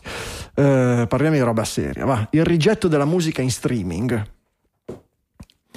Oh, bell'articolo, oh. anche questo articolo del, del, Post che in realtà come al solito ha remixato tutta una serie di altri articoli usciti in giro per altri, per altri giornali e che um, c'è, non so quanto diffuso, ecco, però c'è questo appunto questo rigetto della musica in streaming. Cosa vuol dire? Che ci sono de, delle, delle, persone, dei giovani in realtà non si fa, un, non mi pare si faccia una differ- grossa differenza generazionale, che si stanno spostando dal, da Spotify banalmente e in particolare dall'algoritmo. Ecco la differenza rispetto al ad esempio al discorso del, del vinile, non è tanto, o, o, quando si è passati, anzi quando si è passati dal vinile al CD, non è tanto che eh, il, perché l'alternativa è migliore, quanto che eh, qui si parla di un fenomeno di riflusso di saturazione, o- ossia che chi eh, utilizza queste piattaforme oramai da tanti, da tanti anni non ce la faccia più a stare dietro, ad esempio, agli algoritmi di raccomandazione che hanno poi ehm, hanno preso il posto di altri metodi di come si scopriva la musica prima, con i giornalisti specializzati o più banalmente parlando con, con gli amici. Ecco, si è arrivato a un punto di rigetto. Bel disco con la bella copertina che dici cavolo questo me lo compro e me lo ascolto.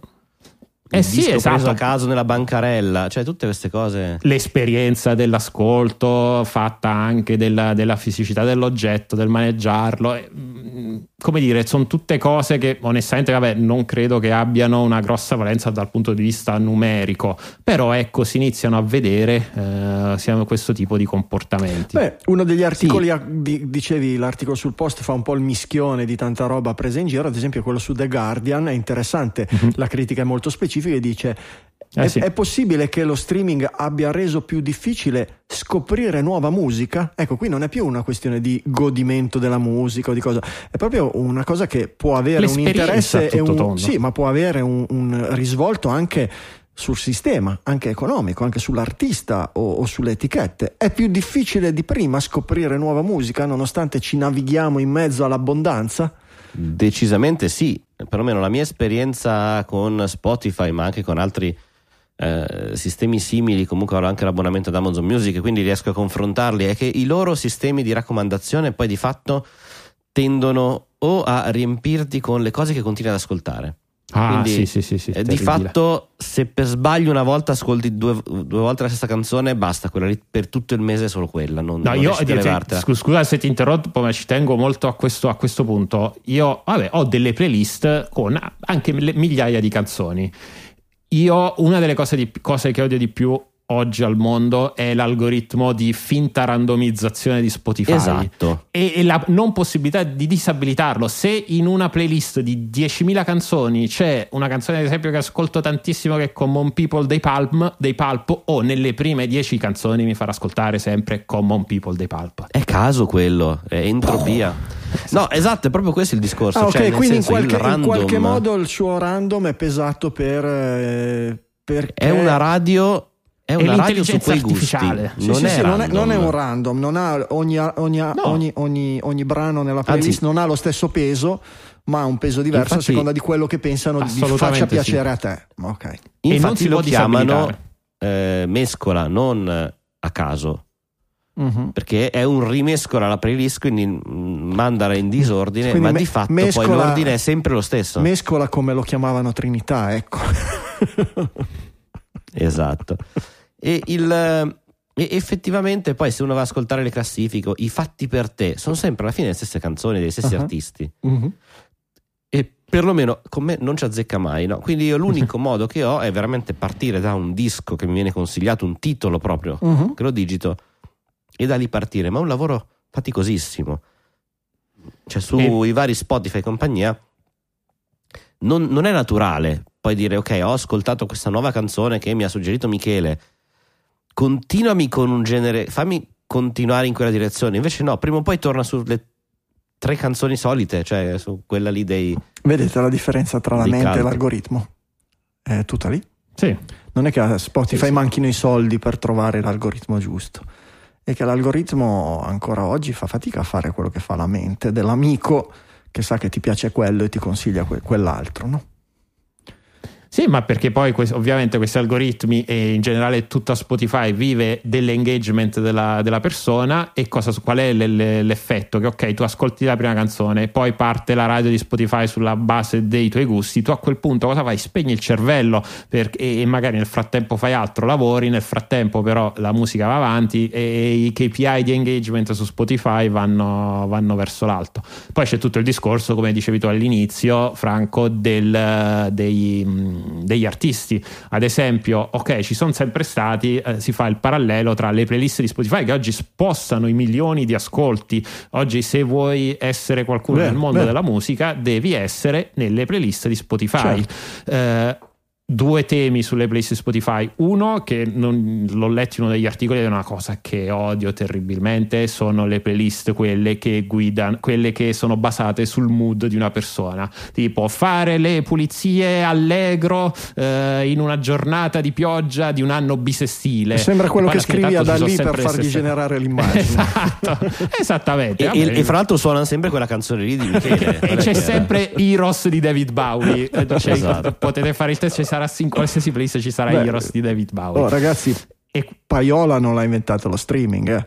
Cioè, 30 anni fa il problema era la radio, era la stessa cosa e gli artisti si Esatto. lamentavano che per fare il botto dovevi passare in radio ogni mezz'ora e in radio ogni mezz'ora ci passava Corretto. chi aveva, chi aveva il discografico che passava la bustarella al direttore della, della radio. Eh, Corre, i gatekeeping, i gatekeepers ci certo. sono sempre stati. La differenza poi che fa, però, l'articolo del Guardian, ad esempio, ancora più, forse uno dei gatekeeper ancora più che, che se vinci quello fai il botto, ad esempio, sono le serie TV. Fa l'esempio, Ah, l'abbiamo certo. visto tutti con la Kate nuova Bush. stagione Eh, di, di- Cioè, esatto, di. Kate Bush, Pam Pam. Cosa succede però che come dire, nel mondo passato quando tu venivi messo in radio o, o entravi nella colonna sonora di un film per come era strutturata la musica poi la gente si incuriosiva andava a guardare il tuo, il tuo back catalog e quindi l'artista quando Should I Stay or Should I Go dei, dei Clash è andato a non so quale spot su quale spot poi tutta una serie di le, persone poi hanno i riscoperto pantaloni gli altri Levis album. eh, 500 Ecco, nei pantaloni Levis, perfetto. Con questi, con questi streaming in cui c'hai tutto il mondo della musica, eh, tutto- quasi tutto lo scibile musicale a tua disposizione, in realtà non c'è più quel tipo di approfondimento perché poi cosa succede? Tu ascolti la canzone di, di Kate Bush Running Up the Hill, That Hill, Poi ti parte la David canzone- Bowie Heroes. Ti parte l'algoritmo e ti parte David Heroes di David Bowie, esatto. che è una bellissima canzone, per, la, la adoro. E fra l'altro salutiamo David che ci sta ascoltando qua su Esatto, Digitalia. Ciao David. E vabbè, siamo nello streaming, dai, stringiamo un pochino. eh, le serie True Crime hanno dei doveri nei confronti delle famiglie delle vittime. Passiamo dall'audio al video. Eh, la- la- la- l'articolo prende il là dalla serie su eh, Dammler, Dal- si chiama. Dahmer. Dahmer. No, Dahmer, Dahmer. esatto. Jeffrey Dahmer. Il mostro che si mangiava, si ammazzava la gente, la spezzettava, la teneva nel frigorifero, ogni tanto la sgranocchiava. Eh, è un articolo interessante che analizza appunto eh, questo, questo Sì, analizza le reazioni che ci sono state da parte del- del- dei familiari Delle vittime. delle vittime che lamentano di aver rivissuto e quindi di aver mh, vissuto questa, eh, questo shock, questo mancato rispetto perché a dir loro non sono fondamentalmente stati contattati per la serie. Cosa che invece per la grande maggioranza delle altre serie che magari sono più legate a un aspetto documentaristico, quindi a eh, intervistare le persone, gli amici, i sopravvissuti, eccetera. eh, per- in queste altre serie, chiaramente la presenza dei familiari delle vittime è più presente. Passatemi il, eh, la crasi. Il, ehm, in questo caso, invece, non, eh, non essendo stati invitati, non essendo stati neanche consultati, lamentano che insomma questa, questa serie per loro è una violenza. E chiedono quindi a Netflix di mettere riparo a questo. Immagino chiedano un bel indennizzo alla fine della fiera. Eh, No, vabbè, come direi, secondo me è un discorso che vale la pena, vale la pena avere. Eh, oggi stiamo parlando di- della serie su Jeffrey Dahmer, però boh, mi viene in mente, visti anche gli accadimenti più recenti, non so, The Crown. Poi è ovvio, nel momento in cui sei la famiglia reale inglese, onestamente, se ti offendi, non me ne può fregare di me per l'anticamera del. Non spoilerarmi come finisce The Crown. eh. esatto. Ehm, Non muore la regina. Ma eh, no, no, Eh, bisogna no. vedere le ultime due stagioni come non l'ho mai visto, avanti, Francesco. Non ho mai visto The Crown. Non posso. No, ne- spoilerare. neanch'io, però. Mi, riferi- Esatto, cioè- mi riferivo. Va bene. sì, no, anche, è stesso concetto, Franco. E poi nel momento in cui invece ci sono dei, dei- dei fatti che riguardano persone che non sono dei, dei nobili, dei, privilegiati, chiamiamolo come volete, boh sì, forse eh, può essere il caso di, di- di mandare una di mandare un'email prima, però anche se mandi la mail che succede? Di certo non cambi il tuo prodotto, cambi il tuo prodotto perché magari qualcuno dice no, però io ero biondo moro, comunque non avevo avuto quella- quel tipo di atteggiamento, oppure mi sento offeso, oppure apri ferite. Eh, sono quelle domande secondo me senza risposta. eh. A me sa tanto di stunt pubblicitario Per la Cioè, serie. o per la serie o per cercare di ottenere qualcosa. Di fatto non sono stati chiamati nella serie e allora stanno facendo tutto questo casino dopo. Mi dà un po' questa idea, forse sono irrispettoso, può essere, cinico anche, però non lo so. Boh. È un periodo che è un'età la nostra, è, la- è l'età dell'offendersi, no? È l'età de- de- de- delle sensibilità dell'offendermi, tu offendi questo, io offendo quello, tu hai detto questo, mi hai offeso, eccetera. Mm, per carità, mm, non è bello offendere la gente, non è neanche questa ipersensibilità, secondo me, ha un po' fatto, ha un po' fatto il suo tempo e, e- alla fine dei conti, sì, eh, sei famoso tuo malgrado, non sei Ecco, non, sei, non fai parte della famiglia reale inglese, certamente. Sei famoso tuo malgrado, hai sofferto, hai subito un'ingiustizia dell'universo, delle, delle più terribili, eh, tutto quello che vogliamo. Alla fine dei conti, la serie non sei obbligato a vederla. eh, non so, però ti, ferma per strada, dei- ti ferma per strada l'edicolante e ti dice ah sei tu quello ho visto che ha parlato di, di- di- di- tuo, tuo figlio la serie che tuo figlio è stato sbranato dal mostro di non lo so può darsi. Diciamo che in confronto al danno che gli ha già fatto l'universo eh, mandandogli sulla strada di un loro parente un mostro del genere il danno che può fare una serie televisiva mi sembra talmente ridicolo che non lo so, mm, va bene, fa rivivere, ma non è che devi, non lo so, se poi proprio non vuoi riviverlo, cam- cambi nome, cambi stato, vai a vivere in un altro paese, perché sennò tanto qualsiasi cosa te la fa rivivere se un parente ha subito, specialmente un parente vicino, o magari un figlio ha subito una, una morte o un disastro così violento. Non credo che sia la serie televisiva che faccia.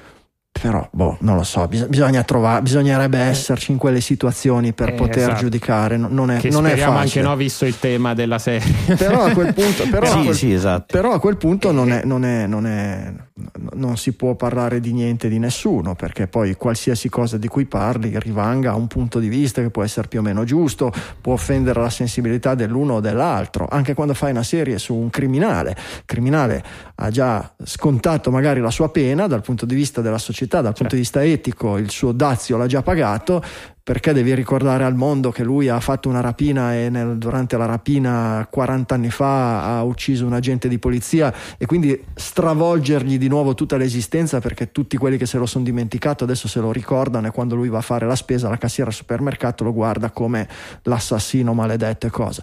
Certo, però a quel punto davvero non si può più, non si può più parlare di niente, non si può più fare. È difficile E, dare una allora, risposta equilibrata. Secondo me, allora, sul discorso in generale, la suscettibilità, io parto sempre dal presupposto che uno ha il diritto di offendersi su Certo, quello che vuole. certo. E, e quello che succede oggi su Jeffrey Dahmer poteva succedere 50 anni fa con i siciliani del padrino. Cosa è cambiato? È cambiata l'esposizione che poi ha tutto l'ambaradan.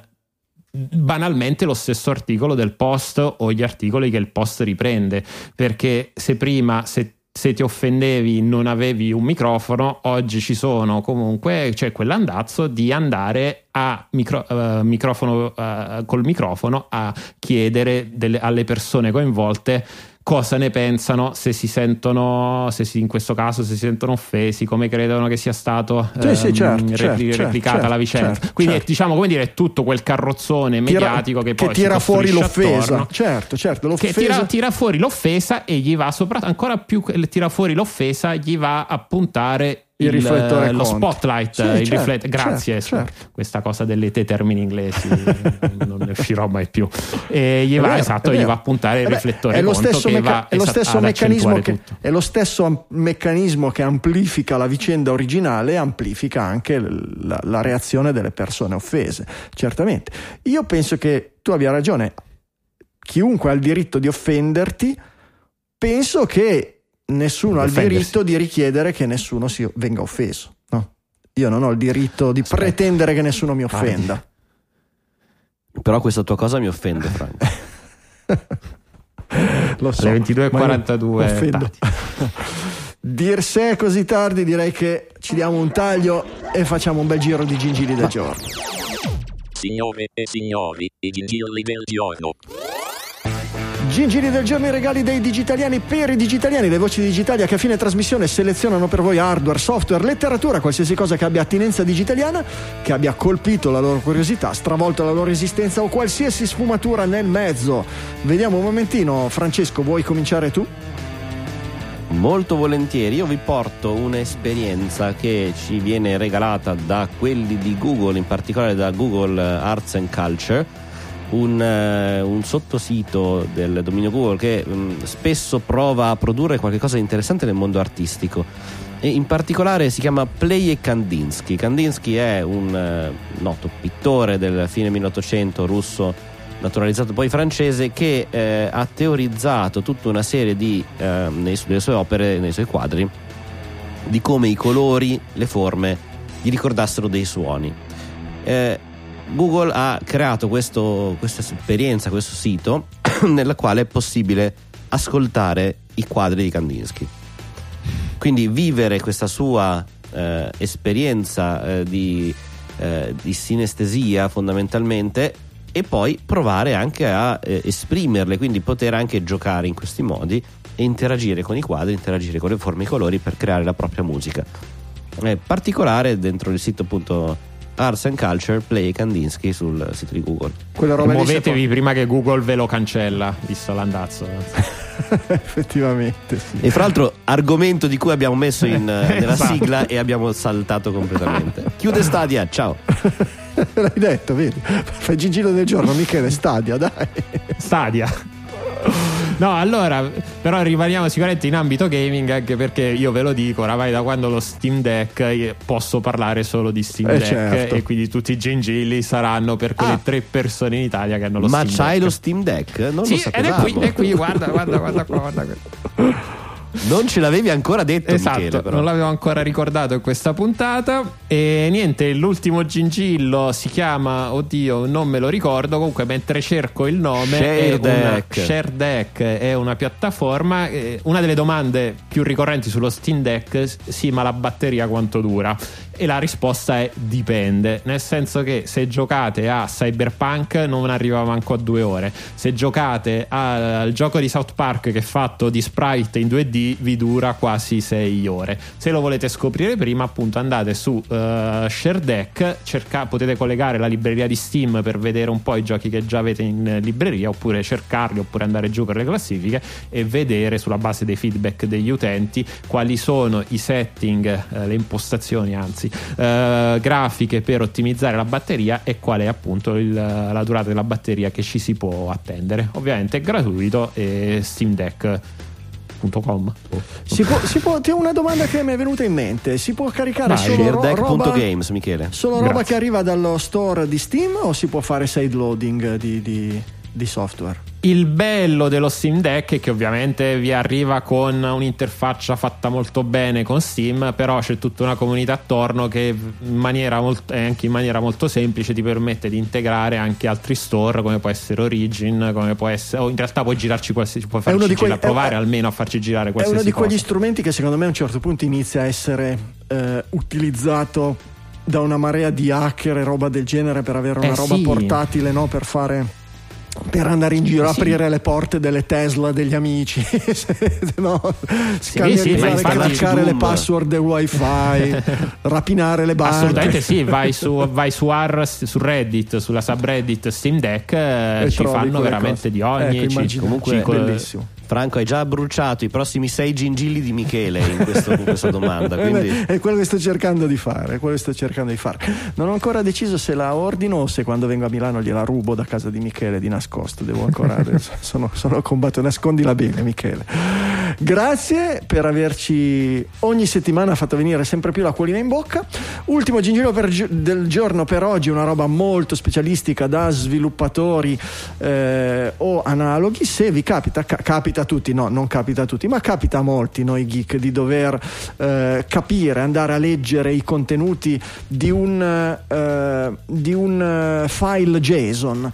Eh, I file JSON sono file con oggetti eh, indentati uno dentro l'altro a cascata, magari c'è un array con 10.000 oggetti, dentro ognuno di quegli oggetti. Ci sono 5 sottoggetti ai quali a loro volta hanno ognuno un array con 3 oggetti, insomma diventa un casino, li distinguete, dovete barcamenarvi tra parentesi graffe aperte e chiuse, è tutto un casino.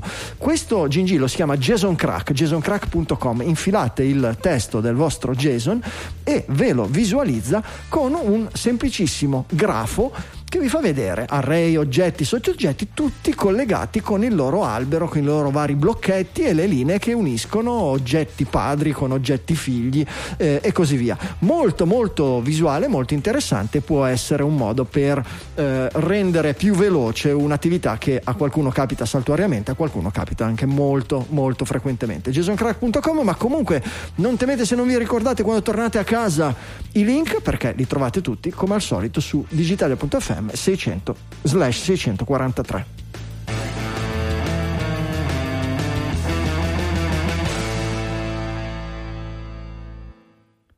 E allo stesso indirizzo trovate tutte le volte, tutte le note della puntata, che vuol dire i nomi dei produttori esecutivi, i gingilli del giorno l'abbiamo detto, e i link a ogni singolo argomento di cui abbiamo discusso in trasmissione. Eh, vi ricordiamo anche la Gingillopedia, cioè l'archivio dei gingilli della storia di Digitalia. Eh, che altro? Nella Gingillopedia trovate fondamentalmente la biblioteca digitaliana, tutti i testi che il nostro Max, che tornerà presto tra di noi in trasmissione, ci ha consigliato negli ultimi dieci anni. Insomma, tanta roba tanta roba che passa di lunedì in lunedì, ma anche tanta roba che resta. Direi che per questa 643 è tutto. Vi ricordo questa settimana ancora una volta il Festival del Podcasting online tutta la settimana e poi sabato in presenza. Eh, mercoledì alle 12 io e Francesco avremo il nostro intervento online per chi vuole poi sabato in presenza a Milano è sempre un evento divertente e stimolante allora questa volta è veramente tutto dall'Emi Studio Liguria 1 di Sanremo un saluto da Franco Solero dallo studio di Milano Isola, un ciao da Michele Di Maio. E un ciao anche dallo studio di Milano Città Studi da Francesco Facconi. Ci sentiamo la settimana prossima con una nuova puntata di Digitalia.